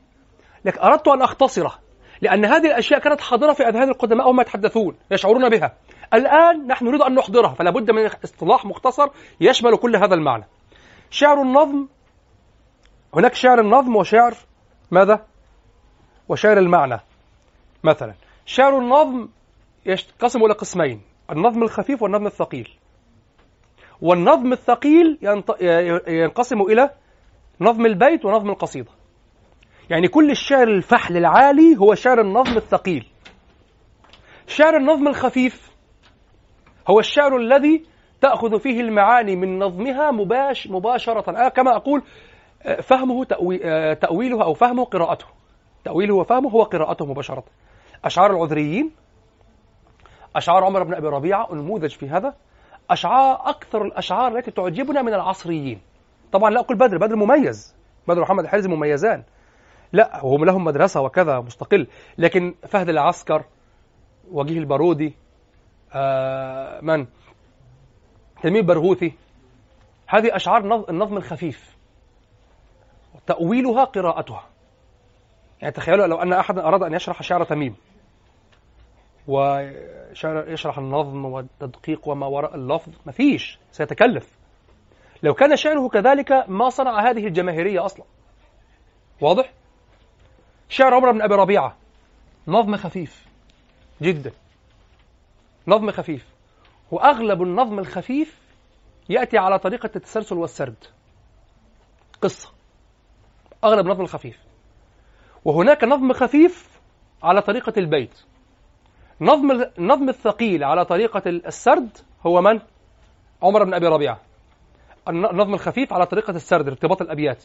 النظم الخفيف على طريقة الأبيات المنفصلة أيضا وهو خفيف في نفس الوقت ذكر الصبابة. قصيدتي. واضح؟ يغلب عليها الانفصال أو سمة فيها يعني الانفصال وكانت تتصل في بعض المواضع. تاخذوا السرد. لكن قصة قصيدة عبارة عن قصة واحدة أو قصتان أو قصتين من أولها إلى آخرها كذا هذا عمر بن أبي ربيعة. واضح؟ هذا الشعر يضحى فيه بالعمق لأجل السرد. يضحى فيه بالعمق لأجل السرد. ما الشعر الذي فوقه في الإتقان؟ شعر النظم الثقيل الذي هو نظم البيت. يضحي فيه بالسرد ويضع معنى كما قلت معنى في عاما لأجل أن يركز في البيت. هذا ما فعله بدر. بدر معه سمات يعني أنا أغششكم الآن أنا أعطيكم من الأمعاء. واضح؟ بدر معه خاصتان تخول طبعا بعد أنه شاعر أصلا بقريحته وبخلقته شاعر. واضح؟ لكن بعد ذلك هذه الجودة العالية في الشعر تخرج من ميزتين. أو من خاصتين هو سلكهما. لو سلك غيرهما وقع. ما هما؟ أول شيء أن نظمه نظم البيت. أن نظمه نظم البيت. فهو قد ضحى بماذا؟ ضحى بالقصة والسرد. بدل لا يمكنه أن يسرد على نفس على نفس العمق أن يسرد يأتي بقصة. هذا أولا. الأمر الثاني أنه لم يتعجل. البيت خليه مش البيت ناقص لسه هيكمل. هيترمم ممكن بيت صنع في شهور. لا إشكال. ما هو أحوال بتختلف في الإنسان صح؟ هو البيت فتح. اتركه الآن لا تغلقه. سيفتح عليك فيه. فذلك ترى كل بيت وحده كيف صنع أنت تخيل أنه جلس هكذا وصنع لا أعطى مساحة لعقله طويلة ثم هو استغنى كما قلت استغنى عن السرد عن القصة. استغنى عن القصة. واضح؟ طيب. وهذا الآن سأثبت لكم أنه دليل على وجوب دراسة الشعر القديم. طيب. إذا عندنا شعر خفيف. يغلب عليه السرد وشعر ثقيل ثقل النظم يغلب عليه ماذا؟ نظم البيت وهذا من أول العصر العباسي بل من, من مبكرا في الإسلام واضح؟ نظم ثقيل لكن على مستوى الأبيات ماذا يفعل الشاعر؟ يضع معنى عام فضفاض ولذلك يكثر أن يكون رثائية كذا مدح كذا الأبيات تستقل في بلاغتها أو يمكن أن يصنع عن البيت كل بيت وحده ولو غيرت كثيرا لن يختلف أمره كثيرا. واضح؟ طيب يصنع هذا. خلاص؟ الآخر صاحب السرد يكتسب مازة السرد؟ لكن يضحي بالجودة يضحي بالعمق. عمر بن أبي ربيعة. يجري على الماء. لا يغوص شبرا. لكن حتى تغوص ستنشغل عن السطح فلا يمكنك. الأثقل المعجز هنا أشعار القدماء الجاهليين. وهو ماذا؟ أن يكون عقلك من الطول والتعمق في نفس الوقت أن تراعي العمق في البيت وفي نظم البيت مع تسلسل السرد والقصة هذا ألعم صباح هذا النمط يكاد أن يكون معدوما في من بعد الجاهليين. وهو الموجود في سورة يوسف. سورة يوسف قصصية صح؟ ويمكنك أن تحللها بلاغيا على مبدأ النظم. مع كونها قصة. ستأتي بقصص عمر بن أبي ربيعة سترى قصة حلوة حلوة مستمرة وكذا لكن عمق ما فيش. ولا صباع ما فيش عمق انتهى. لكن يمكنك أن تحلل كل جملة كل كلمتين مفيدتين. في سورة يوسف على ضوء وحدة الصورة. كيف انتظمت مع وحدة الصورة بالكلية من أولها إلى آخرها؟ فهمتم؟ عمق في النظم. مع اتصال وتسلسل. الذي يريد أن يحدث التسلسل من أول عمر وهكذا إلى الآن لابد أن يضحي بالعمق ليظل الحدث متصلا. وإذا تعمق. طيب بدر الدريع يريد العمق. لابد أن يضحي بالقصة فيضع معنى فضفاض شعر الق... أو نظم القصيدة هو الأثقل الذي يأتي منه النمط القرآني ولهذا ينبغي أن تقرأ الشعر القديم. لن تجد الآيات القرآنية منفصلة كانفصال الأبيات في الشعر المتأخر. ستجدها كاتصالها مع عمقها في ألعم صباحا. وفي المعلقة وفي سملك شوق. وفي آه، معلقة آه، النبغة الذبياني. واضح؟ ترى العمق والعمق في النظم والدقة في النظم ويعوم على تسلسل الأحداث هكذا. كيف جمع هكذا؟ هذه ملكة. ليس اعتباطا ظل القدماء يرددون بأن الطريق إلى إعجاز القرآن الشعر الجاهلي مع أنهم كانوا عباسيين الذين قالوا كانوا عباسيين ويرون الشعراء. ليس اعتباطا قالوا الشعر الجاهلي هو الذي يوصلك للقرآن. ليس اعتباطا. وليس من جهة اللغة وكذا لا ليس من هذه قالوا من حيث البلاغة. لماذا؟ هذا تفسيره. التعمق النظمي مع الاتصال السردي. هذا في أشعار القدماء فقط. وهذا صعب. وإن لم تستمتع بها. وإن لم تستمتع بها لصعوبتها ولعسرها. فهمتم؟ نعم. غلباء وجناء علكوم مذكرة في دفها ساعة قدامها ميل وجلدها من أطوم ما يؤيسها. نعم. قدامها ميل قيل فيها طول العنق وقيل فيها الخطو. لكن لو نظرنا إلى الخطو سنرى أنه كسر السياقات وهذا الذي نتحدث عنه التسلسل. لو قلنا إن يقصد طول العنق وجاء بقبل وهذا في الطول وجاء قبلها ب في دفها ساعة وجاء قبلها بأوصاف في العنق وفي الصفحة صفحة الوجه سنرى أنها كلها أوصاف آه، بدنية واضح؟ لكن لو قال خطوها ميل تخطو خطوة كأنها قطعت ميلا فسيكون قد كسر ماذا؟ كسر السياق فلذلك الأشهر هنا والأولى أن نقول قدام قدامها ميل يعني أمامها ميل وكأنه فصل عنق عنها وكأنها تتقدم بعنقها ميلا واضح؟ ثم يقول وجلدها من أطوم ما يؤيسه طلح بضاحية المتنين مهزول. قال وجلدها من أطوم أي جلدها من جلد أطوم والأطوم هو السلحفاة البشرية السلحفاة البحرية نينجا بقى. السلحفاة البحرية. السلحفاة البحرية صدفتها من الجلد بالمناسبة. السلحفاة وحتى السلحفاة أظن تولد أو تخرج من البيضة عظم أم ماذا؟ السلحفاة الصحراوية. تكون لينة لكن تكون أيضا عظم لا لكن البحرية اللي هي الترسة أو الترسة اللي نعرفها آه تكون جلدية صلبة. حتى في الماء تكون جلدية يعني حتى وهي كبيرة تكون جلدية. واضح؟ فيقول وجلدها من أطوم أي من جلد سلحفاة بحرية. قوي أملس شديد؟ مشدود. يكاد أن يكون عظما صدفيا. شفتوا جلد الثلاجة يقول لك صدف. في نوع جلد ثلاجة يقول لك صدف صدفية. آه، أو يقول لك جلد يعني مجلدة بالجلد. تحس إن هو جلد وصدف في نفس الوقت؟ جلد مقوى جدا. فيقول وجلدها من أطوم. ليس هذا هو الأصل. الأصل أن يكون جلدها جلد حيوان عادي. لكن جلدها من أطوم كأنه من كأنه آه، صدفت سلحفاة بحرية. واضح؟ من ملاسته ومن قوته وانشداده على على بدنها. ما يؤيسه يعني ما ما يؤثر فيه. ما يؤيسه يعني يؤثر فيه. ويضعفه. ما يؤيسه طلح. الطلح هو القراد هذه الحشرة الطفيلية. أنا لا أراها الآن إلا في في الكلاب تقريبا الكلاب البلدي اللي في الشارع دي صح؟ تجد رقبته كده فيها كده حشرات صغيرة متعلقة. هذا قراد هذا طفيلي يمتص الدم. يعني يتعلق في الشعر شديدا ثم يذهب إلى الجلد ويمتص الدم منه ويعيش على الحيوان هكذا.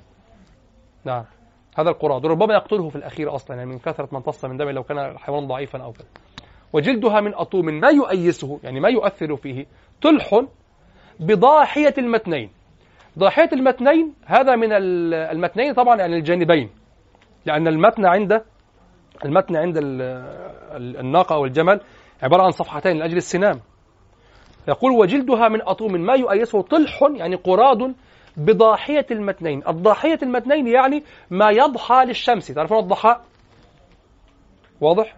آه كما في قول عمر بن أبي ربيعة رأت رجلا أما إذا الشمس عارضت فيضحى وأما بالعشي فيخسر. وكما في قوله تعالى وأنك لا تظمأ فيها ولا تضحى. تضحى يعني لا تتعرض للشمس. لا تتعرض للشمس. وطبعا هذا الموضع من القرآن آه، يذكر في كتب الأدب مع موضع آخر من من لمية امرئ القيس ألا الصباح الفضل البالي. لما اعترض عليه في قوله آه، كأني لم أركب جوادا للذة ولم أتبطن كاعبا ذات خلخالي واضح؟ ولم ولم أشهد خيلا وغيرت بالضحى؟ لا ولم أسبق الزقة الروية ولم أقل لخيل يكري كرة بعد إجفال. بعضهم جاء معترضا وقال يعني واعترض على بيت المتنبي على بيت المتنبي وقال أخطأ كما أخطأ امرؤ القيس. لأن امرؤ القيس ماذا يقول؟ كأني لم أركب جوادا للذة ولم أتبطن كاعبا ذات خلخال. فجاء بالفرس وجاء بالكاعب التي عاشرها واضح ثم يقول ولم أسبأ الزقة الروية يعني خمر ولم أقل لخيلي يكري كرة بعد إجفالي. وجاء بالدفاع عن أصحابه والقتال وكذا. فقالوا لو وضع شطر القتال بجوار الفرس ووضع شطر المرأة بجوار الخمر لكان أولى. وقاسوا خطأ المتنبي على خطأ. كان شوف دائما العراق هم أهل الجدل يعني يقولوا كان هناك رجل عراقي يكثر الاعتراض على الشعراء وتخطئة الشعراء وكذا. فلما وكان استقدمه سيف الدولة كان عند سيف الدولة. فاعترض على بيتين المتنبي في سيف الدولة وقال وقع فيهما فيما وقع فيه فيه امرؤ القيس. لما قال كذا وكذا ولو ركب الشطر على الشطر لكان أحسن. وقالوا يعني في بعض الروايات إن أبا فراس إن سيف الدولة الحمداني أعجبه هذا القول من الرجل واعترض به على هو اعترض به على المتنبي وكذا.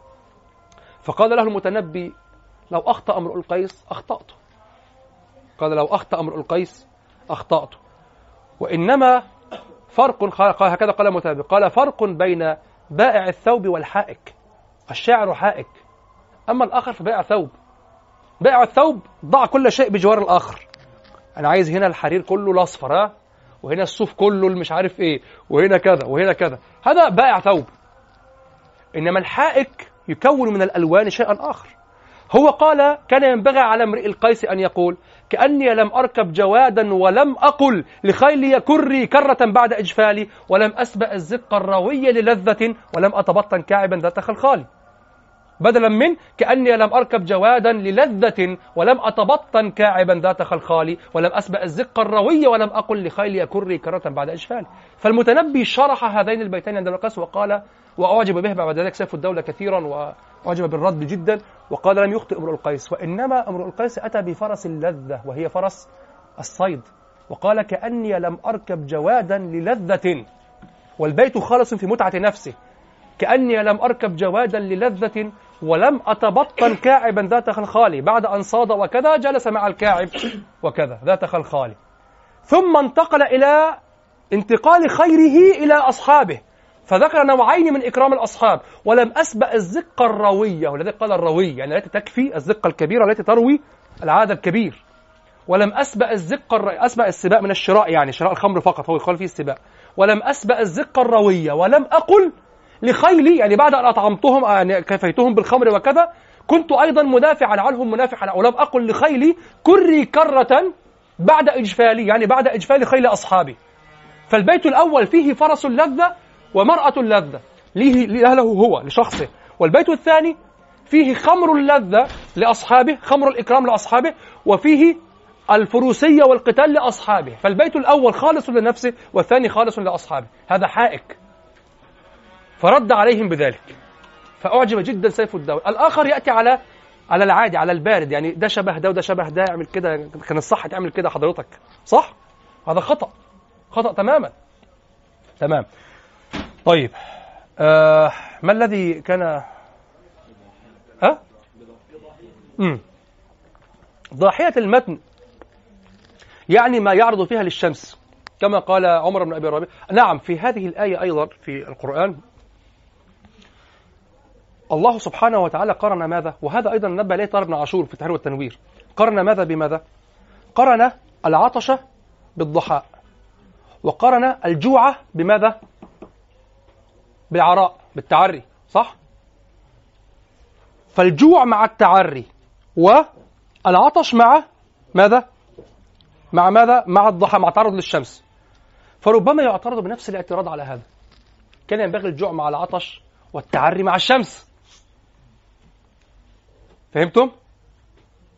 لكن قال البلاغيون هنا في التفسير قالوا إنما جاء الجوع جاء الجوع مع التعري لماذا؟ لأن الإنسان الذي يجوع ربما في الأخير يخفف عنه أنه يستره شيء يستره بيت لكن هو جاع ففق من الفقد جاع وفقد فلما برد بسبب هذا وأصابه البرد الشديد بسبب الجوع ثم هو أيضا عريان لا. لا يغطيه لا مسكن ولا ثياب واضح؟ ولما كان عطشا ربما يتخفف بالظل ولكن أصيب بالشمس أيضا بالضحى فليست قضية جوع وعطش ليست فلسفة ليست ليس كتاب اجتماعي وإنما حالة في الإنسان الجوع مع العري الظمأ مع الشمس و- وإذا كنت تشرح أصول المعاني الجوع مع العطش وال- والتعري مع فقد الدار أنت تشرح حالة إنسان.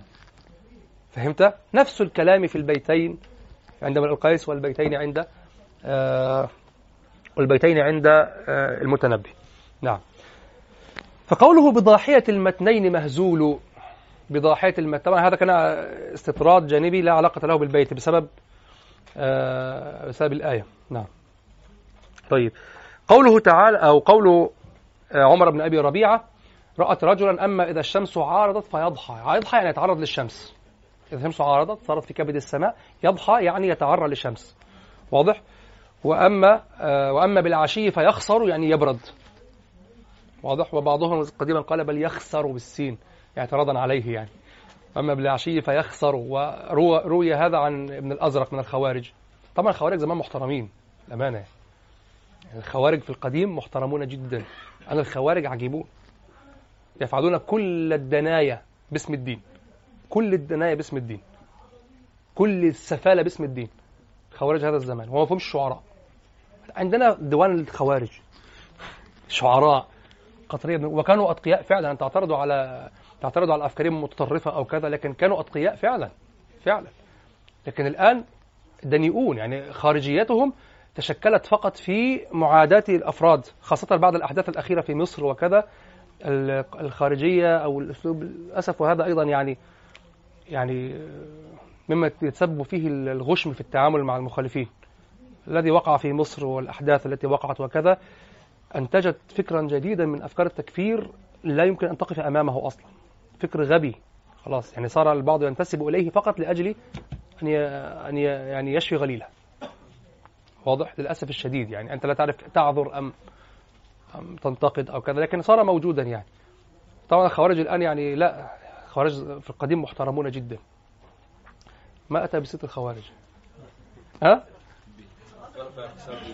إيه؟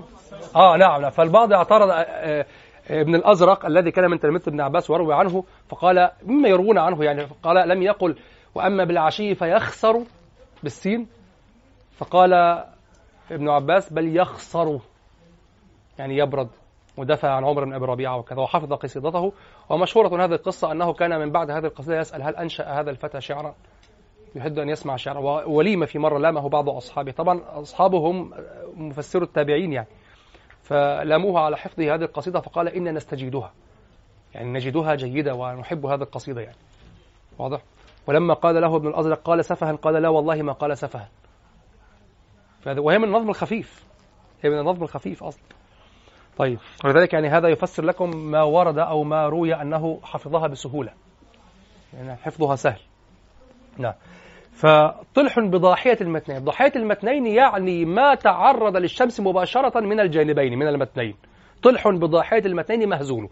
الشراح يقولون مهزول صفة للطلح للقراد.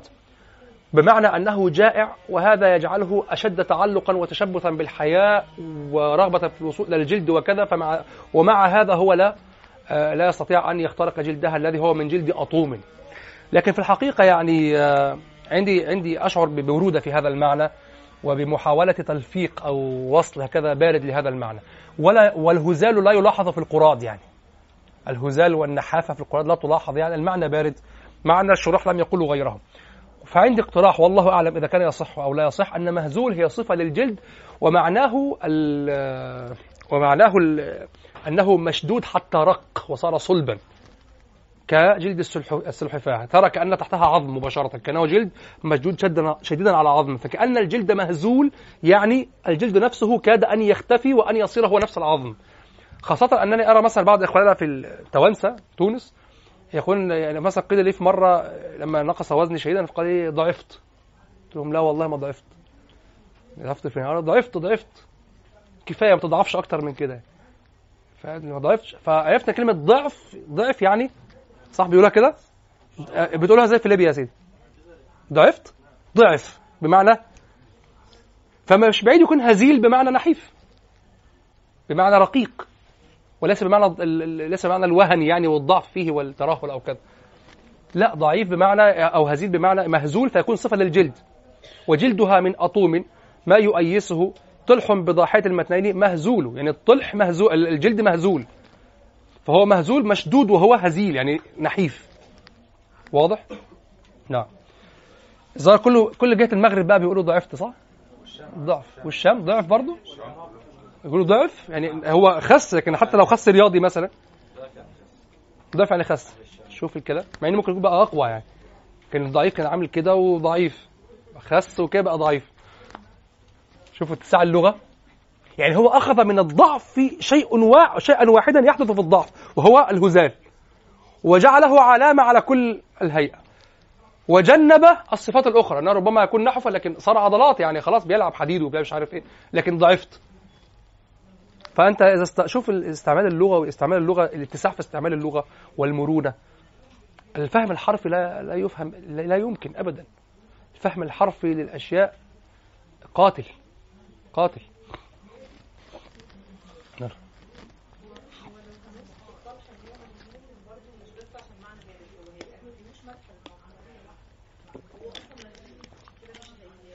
لا لا هو قصده مهزول يعني يعني هو هو يعني هذا يكون حتى بيمدحوا الذئب أحيانا بال- بالهزال بالمناسبة. الذئب الهزيل يعني جوعان شده جوعه فهو متشرس. فهو على تفسيرهم يعني إنه مهزول ليس فيه ضعف. مهزول يعني يعني صغير جدا من قلة الزاد فهو يتشبث لأجل الزاد. هذا الوجه عندهم يعني. لكن حلو لكن ملاحظة الهزال في هذه البقة أو هذا القراد غير واضح. هو عبارة عن عاملة زي عنكبوت صغير كده يعني. أنا شفتها دايرة كده وطلع منها رجول. أقصد الملاحظة الملاحظة. ممكن وارد. هذا ما قاله ابن هشام والشراح. مهزول أنه صفة للطلح.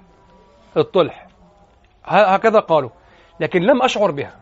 لذلك قلت في الآخر اقتراح. الله أعلم. أنه مهزول هو الجلد. أنه يكاد يختفي. تعرفون بعض الحيوانات القوية جدا ترى العروق كأنها فوق الجلد وليس تحتها. هذا مختفي وليس وليس مهزول. الجلد مختفي يكاد يكون غير موجود. مع أنه عبارة عن جلد وشعر. وشعر لكن منجرد. واضح؟ دل على الفرات والمحصول هذا دل على ال- على ال- الناقة يعني التصق بال- بالعظم ال- نعم كأنه الجلد من كثرة العضلات والمفتو... أنها مفتورة العضلات وكذا مشدود عليه شد. نعم هذا ما أقول. نعم.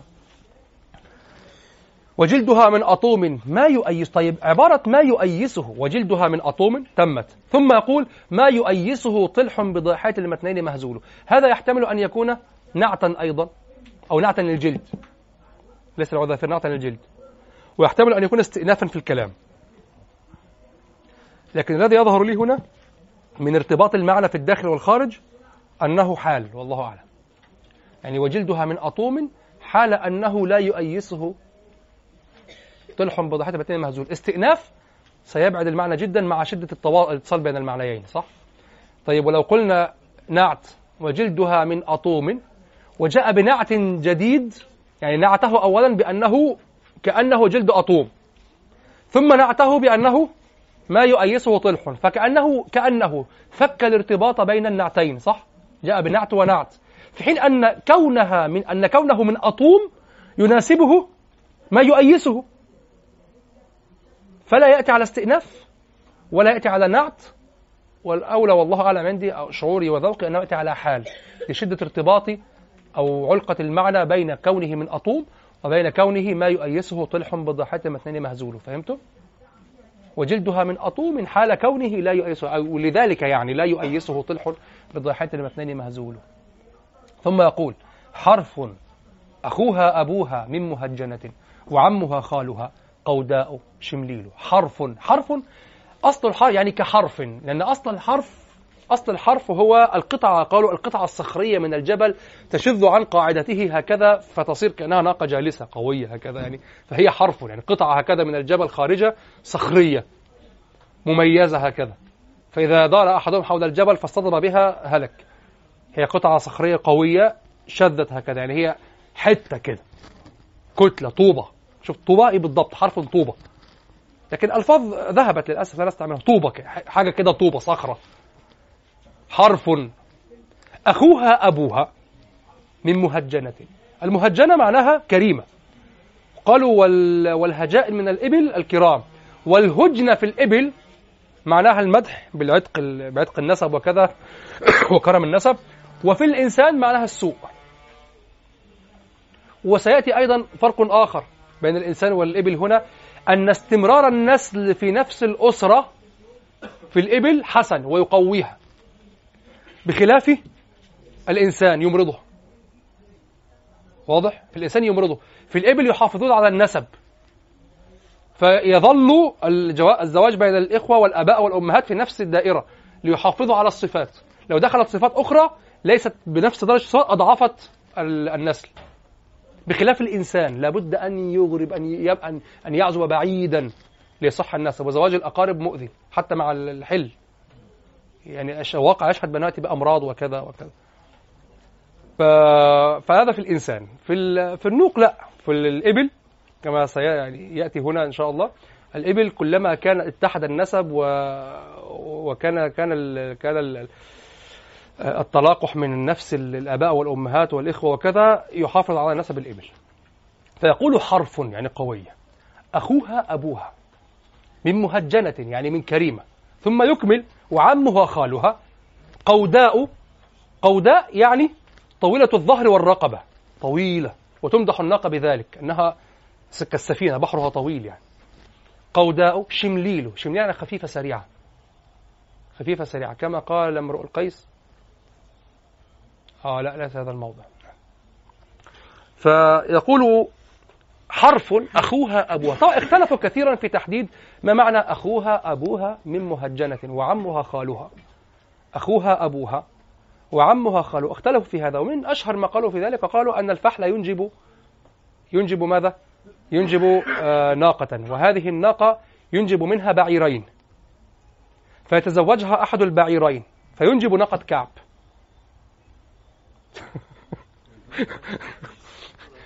الفحل أنجب ناقة خلاص؟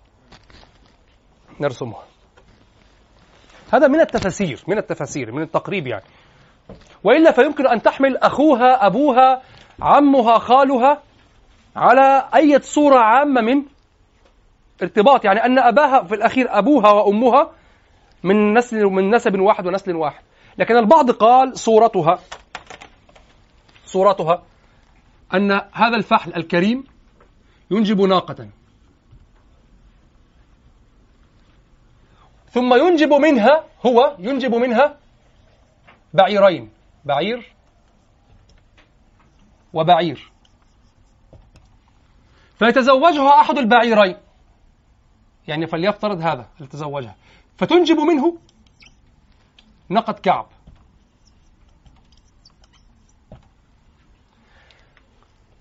أخوها أبوها. أخوها أبوها. شفت خطط الأنساب وحش إزاي؟ أخوها أبوها. واضح؟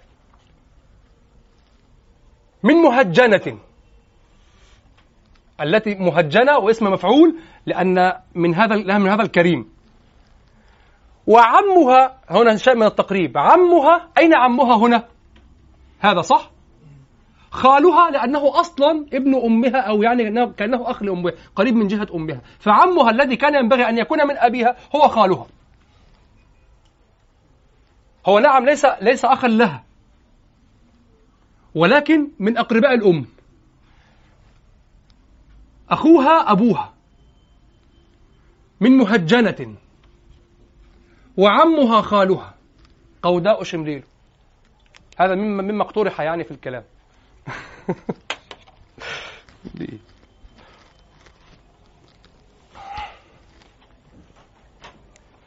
وعلى كل هذا هذا مما ذكره ابن هشام وذكر وجوها أخرى. آه، ذكرها بعض الشراح الآخرين. لكن هي في الأخير المعنى أن نسبها ظل كما هو. لم يخرج عن سلسلة واحدة أو عن نسب واحد وجد واحد في الأب والأم. فهذا أدعى لها يعني أدعى أن تكون يعني قالوا في الإنسان حتى نبه ابن هشام قال أما في الإنسان فعلى العكس هذا يمرض. قال حرف أخوها أبوها من مهجنة وعمها خالها. قوداء بعد أن ذكر هذه الصفات أعطاها صفات صفات البدنية. قوداء شمليل. حرف أخوها أبوها من مهجنة. طيب لماذا رمى كلمة من مهجنة؟ كان الأصل أن يقول أخوها أبوها وعمها خالها ق- من مهجنة. لكن عمها خالها مبنية أصلا على أخوها أبوها. واضح؟ وكأنه استدرك بها وقال كل هذا من مهجنة يعني من ناقة كريمة لتبني عليها ما بعدها وهو قوله وعمها خالها. قوداء طويلة شمليل سريعة. أعطاها صفة بدنية أولا ثم أعطاها صفة في الحركة. ثم قال يمشي القراد عليها. هنا يصور المعنى بالمعنى يعني يدل على المعنى بالمعنى أو بالصورة. قال يمشي القراد عليها ثم يزلقه منها لبان وأقراب زهاليل. يمشي القراد عليها القراد الذي هو الطلح قراد معروف. ثم يزلقه منها لبان يعني هو الصدر وأقراب زهاليل. الأقراب هي الخواصر. ترى لو لاحظت جسد الناقة مغطى بالوبر بالشعر بالوبر في كل القطع ما عدا الصدر من الأسفل صح؟ اللبان الصدر الجل كأنه جلد أو كأنه بدون شعر يعني من شد من كثر من كثر ما هو مشدود وناعم وكذلك الخواصر هنا في في البطن ال- الأيطلان يعني واضح؟ فيقول يمشي القراد عليه عليها يعني يمشي على الشعر يقول ثم وزهاليل معنى زهاليل يعني ناعمة. كما قال آه من؟ كما قال آه، اسمه آه، الشنفرة. ماذا قال الشنفرة؟ أه؟ وليدونكم أهلون سيد عملس وأرقة زهلول وعرفاء جيئل زهلول يعني ناعم ناعم جدا. وهذا في الثعبان أرقة زهلول ناعم. وهم أصحابي الآن. وليدونكم أهلون سيد عملس ذئب. وغرقة زهلول ويمكن أن تفسره بالنمر. وعرفاء جيئل الضبعة فهؤلاء أصحابه دون قومه. خلاص هذا تصعلق نعم. وليدونكم أهلون سي- سيد عملس وأرقة زهلول وعرفاء جيئل فالزهلول بمعنى الناعم. وأقراب زهليل يعني أقراب ناعمة. فيقول يمشي القراد عليها. انظر هنا الجودة في هذا البيت. يقول يمشي القراد عليها ثم وجاء بفعل المضارع. يمشي القراد. يمشي يمشي. ثم يزلقه. وثم هنا تفيد التراخي. يعني هو لا يتكلم عن يزلقه يعني يسقطه من عليها. إذا مشى القراد على الشعر يريد أن يصل إلى مكان يمتص منه الدم. حتى إذا جاء على الجلد في اللبان وفي ال- الأياطل سقط من نعومة هذا الجلد. واضح؟ فهو يقول ليس يوجد في جسدها مكان يمكن أن يمتص منه الدم. أما الشعر فالشعر كثيف متلاحم متلاصق. ولهذا القراد لم يدخل في الشعر وإنما يمشي عليه.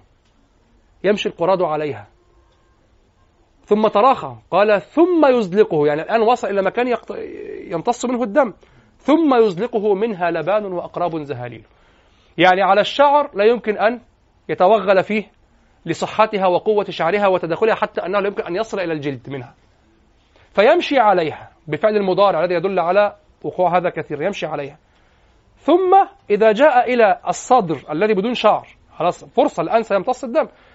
أو إلى الأياطل انزلق من كثرة أنه من أطوم. طبعا تصوير دق تصوير بدوي جدا تصوير دقيق جدا وهذا ما يسمى بدلالة المعنى على المعنى. يعني هو لا يريد أن يصف الناقة.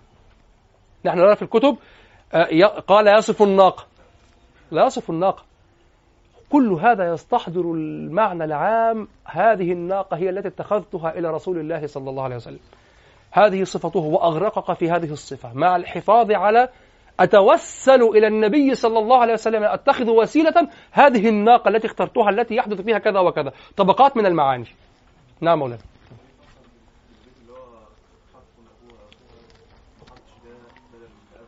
لماذا فصل؟ قال حرف أخوها أبوها.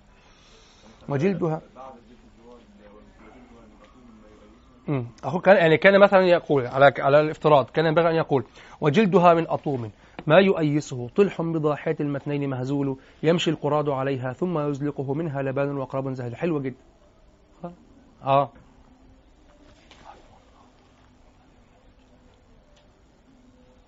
الله أعلم. ممكن في الترتيب ممكن اختلاف ترتيب يعني روايات ويكون الترتيب على خلاف ذلك. لأن فعلا بين البيت العشرين والاثنين والعشرين هو الأولى أن يحدث بينهما التوالي يعني فيما يظهر لي الآن في التأمل السريع حرف أخوه لا آه، التسع عشر والواحد والعشرين صح؟ آه. وجلدها من أطوم ما يؤيسه طلح بضاحية المتنين مهزول يمشي القراد عليها ثم يزلقه منها لبان وأقرب زهاليل صح؟ ممكن والفصل كأنه لم يحدث شيئا. ممكن. ممكن. جميلة مو. جميلة. ولكن الآن يوجد بقى اتصال. لأنه قال يمشي القراد عليها ثم يزلقه منها لبان وأقرب زهاليل يليق الآن جدا أن أن يذكر سبب ذلك. عيرانة قذفت بالنخض عن عرض. مرفقها عن بنات الزور مفتول. عيرانة يشبهها بالعير وهو حمار الوحش. وهذا جار كثيرا في شعرهم يشبهون الناقة بحمار الوحش. في ماذا؟ في شيئين. في اكتناز اللحم الامتلاء وفي وفي العصبية والصبر. الحمار الوحشي العربي آه، صبور جدا. الحمار الوحشي حتى المعروف الآن آه، صبور. وعصبي جدا. وحتى يذكرونه عادة بالعض أنه يعض وكذا. وسنأتي إن شاء الله تعالى على آه، على عينية أبي ذؤيب وفيها ذكر الحمار الوحشي وكذا. طبعا كلمة حمار لم تكتسب هذه المكتسبات التي هي عندنا الآن. الحمار وشبهها بالحمار وكذا. لا بل كان يشبه الإنسان مدحا بالحمار في قوة ال...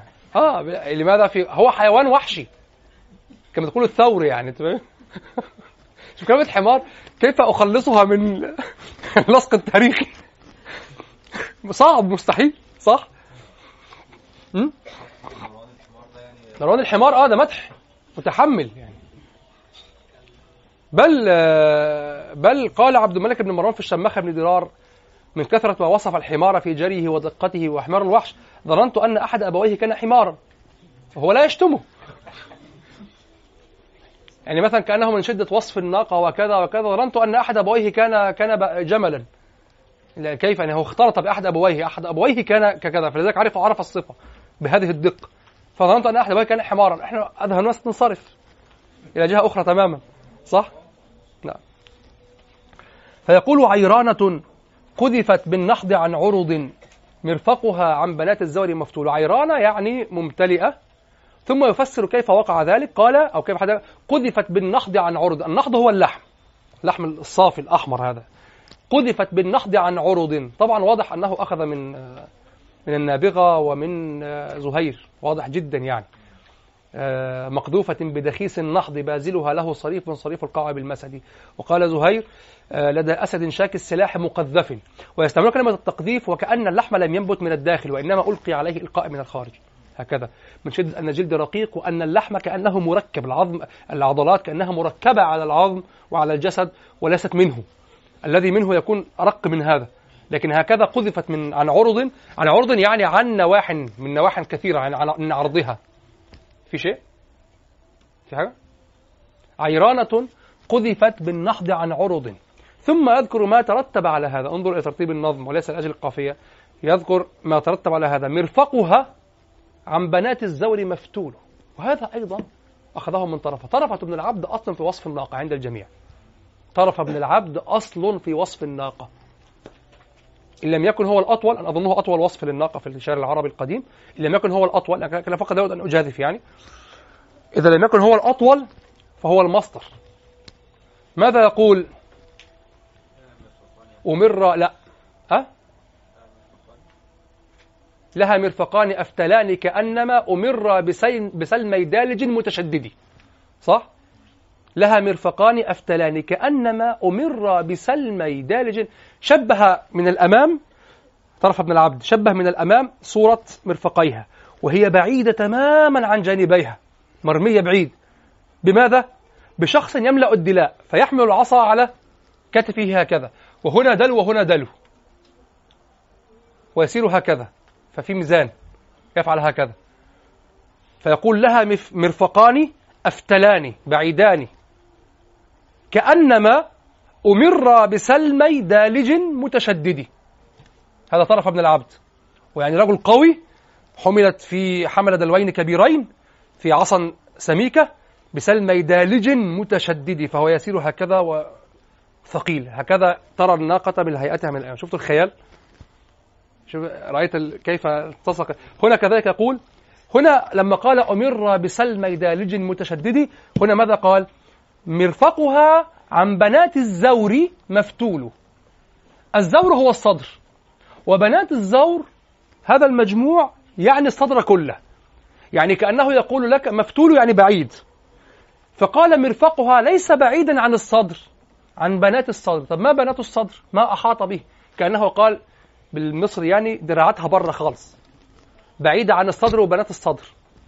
مرفقها نفس الصورة التي قالها طرف بن العبد لما قال لها مرفقان أفتلان كأنما أمر بسلمي دالج متشدد. أن الرجل بعيد عن الدلو. فالدلو هنا هو يدها اليمنى والدلو هنا يدها اليسرى. واضح؟ والعصا طويلة. ويمشي هكذا يصنع كالميزان. يترنح هكذا كالميزان وهو دالج متشدد قوي. فيحمل دلوين كبيرين. تفهمون شوف إشارة إشارة إشارة. يحمل دلوين كبيرين ويسير هكذا كأنه يتبختر فيها. فالناقة هكذا. دلو هو الذراع الأول دلو هو الذراع الثاني وهكذا. أما هنا لما أراد طرف لما أراد كعب بن زهير أن يعبر عن المسافة البعيدة قال عن بنات الزور. يعني عن بنات الصدر. يعني هي كأنها مركبة من بعيد هكذا. لا تلمس الصدر مطلقا. بن الصدر وبنات الصدر قالوا كما في الشرح الضلوع. يعني بعيدة عن الضلوع تماما. فبنات الشيء بنات الشيء هي ما تحيط بالشيء. ما تلتصق به ما تكون لازمة له. وكذا هذه تسمى بنات الكذا. واضح؟ بنات فكري بنات أفكاري. يعني هي تلازمني. يعني هذه أنا الذي أصدرتها. بنات الزور يعني ما أحاط بها. نعم. يقول عيرانة قذفت بالنحد عن عرض. والأرض الشطر الثاني يؤدي إليه الشطر الأول. قذفت بالنحد عن عرض. فلما هذا كان يقود إلى ال- ال- الفتل واستقلال الأعضاء بعدما قذفت فصارت الذراعان كأنما قد استقل فقال مرفقها عن بنات الزور مفتول.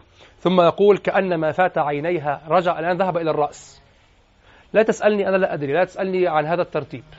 هل هو على قانون الاحتمال في ذهن الشاعر أم هو على قانون الضرورة؟ فهناك شيء لابد أن يرتب عليه الله أعلم. أنا أظن على قانون الاحتمال.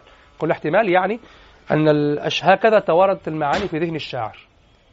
وهكذا رتبها والواقع لا يأباها. هو هكذا وصف الناقة واضح؟ فقال آه كأنما فات عينيها ومذبحها من خطمها ومن اللحيين برطيل فات عينيها ومذبحها. المذبح هنا مكان الذبح. والمقصود هنا في الأعلى فوق وليس النحر الذي عند الكتف.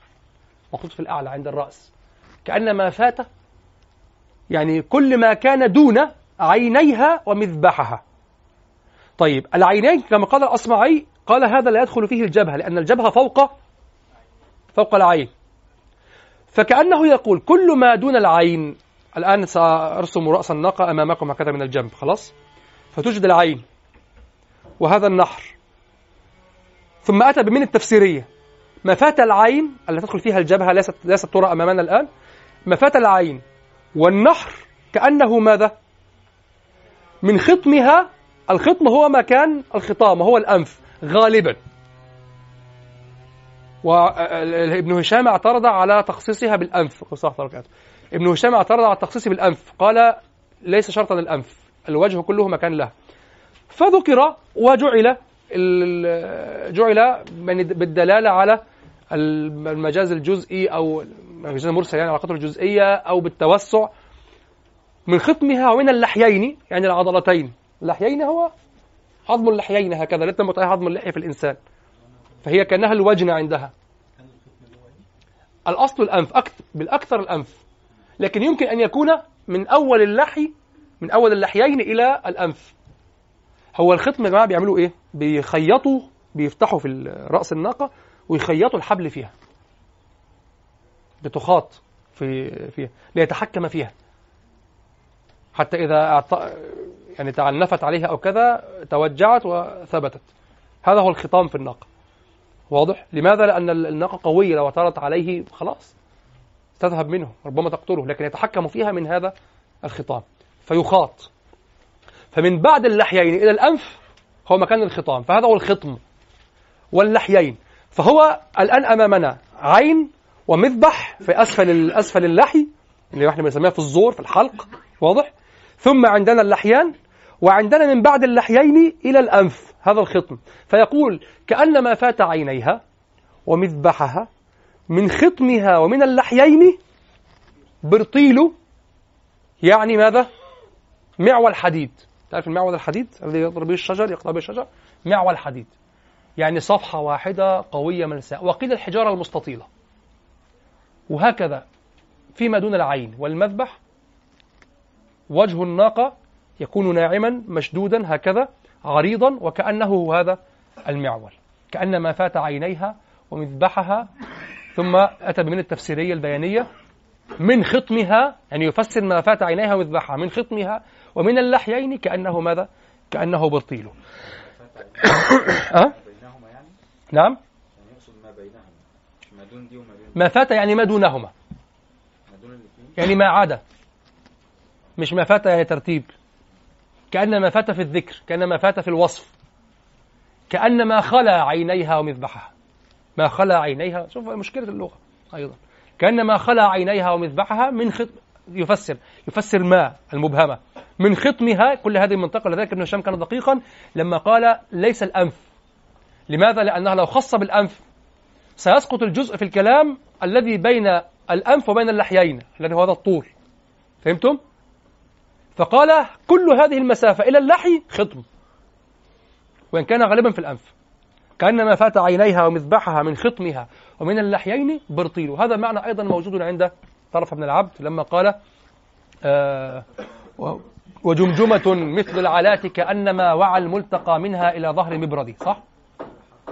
إلى حرف مبردي وجمجمة مثل العلاء. العلاء العلات هي قطعة شفت قطعة الحديد الطويلة؟ تشبه الجمجمة بتاعت الناقة رأس الناقة التي عند الحداد. اللي الحداد. قال لك هي دي. وجمجمة مثل العلات كأنما وعى الملتقى منها إلى ظهر مبردي ظهر المبرد اللي هو العالي اللي ظهر المبرد مرتفع كذا وخشن مبرد. واضح؟ كأنه لما التقى التقى ال- الفرقان النصفان التقيا في قطعة واحدة التحما فصنع بروزا كظهر المبرد. يعني حديد. وجمجمة مثل العلات ك... كل هذه اختارها ليسلك هذا المسلك. ستملون. أنا أعرف. أنا مللت بالضبط. ليس فقط لا لم نرى الناقة. وأيضا وأيضا آه الاستحضار المراد في طول هذا الوصف. يعني النبي صلى الله عليه وسلم يجلس وهو يعرف ما يعلم تماما ما يريد أن يقول والكلام يشفع له.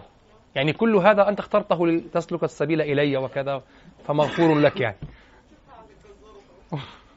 لازم شفناها أصلا. مش كل حد بيشوفها. مدينة نصر ما فيش ما بشوفش حاجة خالص. ولا في العيد. ولا في العيد. بيذبحوا جوة وحاجات زي طيب. قال كأن ما فات عينيها يعني كأن الذي فات. ما هنا موصولة. كأن ما فات يعني كأن الذي فات عينيها ومذبحها من خطمها ومن اللحيين برطيل. تمر مثل الآن ترك الرأس وذهب إلى الذيل.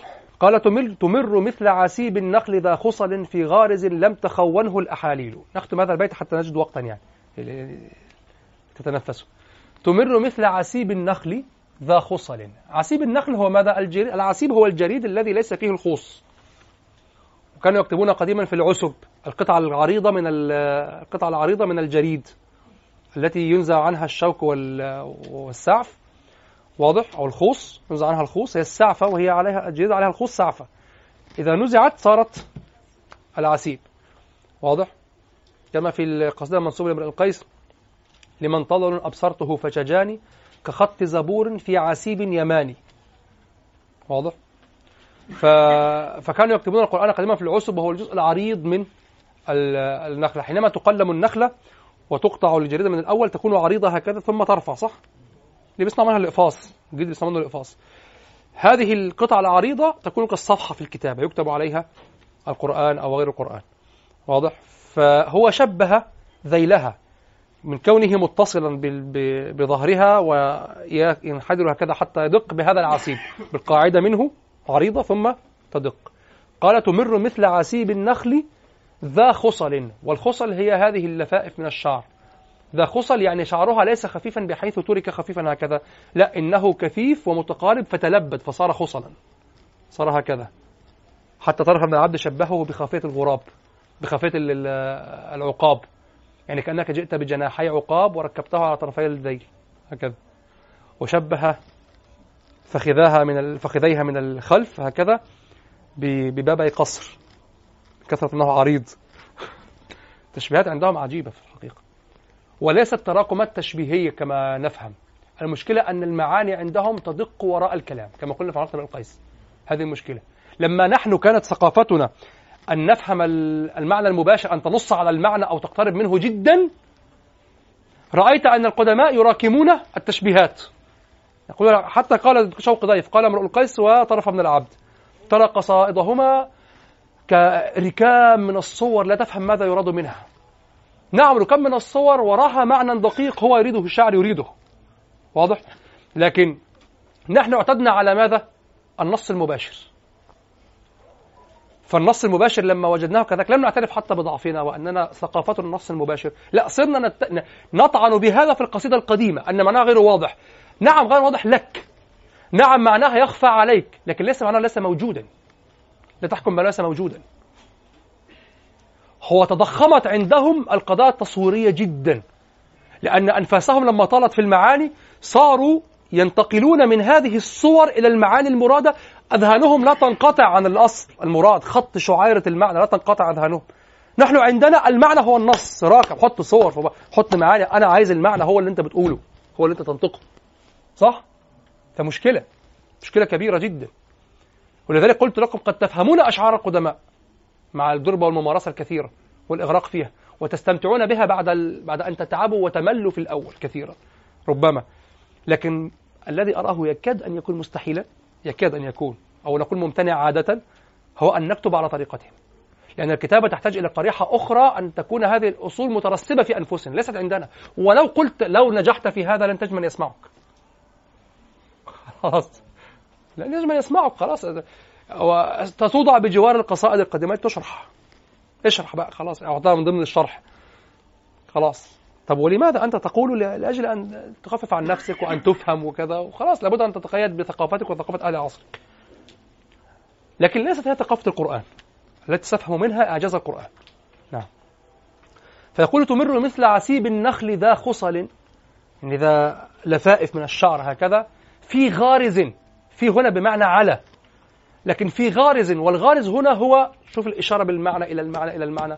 الغارز هنا هو الثدي الضرع الذي جف وارتفع جدا بين فخذيها حتى صار ملتصقا بحوضها.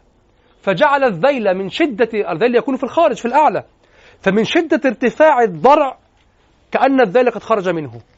في غارز كأنه هذا هذا العسيب كأنه ركب في الضرع نفسه من شدة ارتفاع الضرع.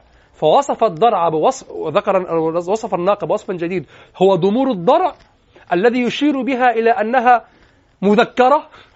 أن نربطها بمذكرة يعني لا لا لا توطأ ولا تنجب ولا, ولا, ولا تنجب وكذا ف يضعف جسدها وتكون ناقة لولدها وللبن وكذا. لا هي مذكرة واضح؟ ضرعها جف وذهب حتى أن الذيل كأنه ركب فيه في غارز لم تخونه. التخون هنا هو التنقص. فتقول تخونني حقي أو بعض حقي يعني أنقصني بعض حقي.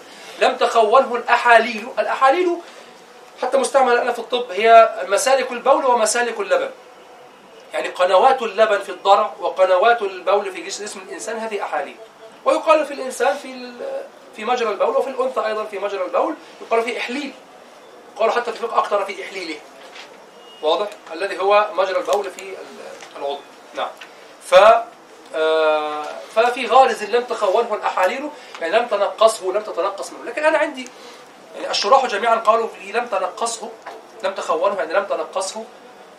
الأحاليل ستزيده لن تتنقصه. هي ستتنقص الناقة. فهل يقصد دلالة بالجزء على الكل؟ لم تتنقصه يعني لم تتنقص صاحبة الضرع. ممكن. الله أعلم. أنا ربما لم أفهم هذا. أنا توقفت في هذا يعني لم أفهمه جيدا. يعني في غارز لم تخونه الأحاليل يعني لم تنقصه لم تتنقصه يعني تخونه فرق حذف التاء الثانية تخفيفا لم تتخونه. فأنا لم أفهم لم تخونه الأحاليل أرى أن يعني لأن الضمير في تخونه يعود على الغارز الذي هو الضرع الضرع صح؟ في غارز لم تخونه الأحاليل ربما أفهم أنها لم تتخون صاحبته لم تتنقص صاحبته أحبب تكون باب زي لبيب أن يبلي يقطعها يبليه هو لكن المشكلة في الضرع يعني الأحاليل التي في داخل الضرع إذا جرى فيها اللبن تتنقص ال- الغرز الضرع ربما قصد صاحبته لأن السياق يقود إلى ذلك. لم تخونه الأحاليل. ما رأيكم؟ هذا ما أفهمه والله أعلم. وإلا لا أفهم تخونه الأحاليل. أصلا أفهمها يعني. والبيت كما ترون الدلالة بالمعنى على المعنى. تمر مثل عسيب النخل ما خصل في غارز ركب في غارز وكلمة في هنا بمعنى على في هنا وحدها دلالة على ضمورها وأنها لا تنجب وأنها لا ترضع وكذا. في غارز لأن الذيل يكون فوق في آخر سلسلة الظهر. ما العلاقة بينه وبين يعني الشرج بينه وبين الشرج والفرج بين الضرع وبين وبين الذيل. لكن من شدة ارتفاع الضرع وقربه من هذا المكان وشدة ضموره كأن الذيل ركب فيه وليس فقط عليه. في غارز لم تخونه الأحاليل. طيب نكتفي بهذا القدر ونصلي ونرجع. وقد قليلا هو الذي بعث في الأميين رسولا منهم يتلو عليهم آياته ويزكيهم ويعلمهم الكتاب والحكمة وإن كانوا من قبل لفي ضلال مبين.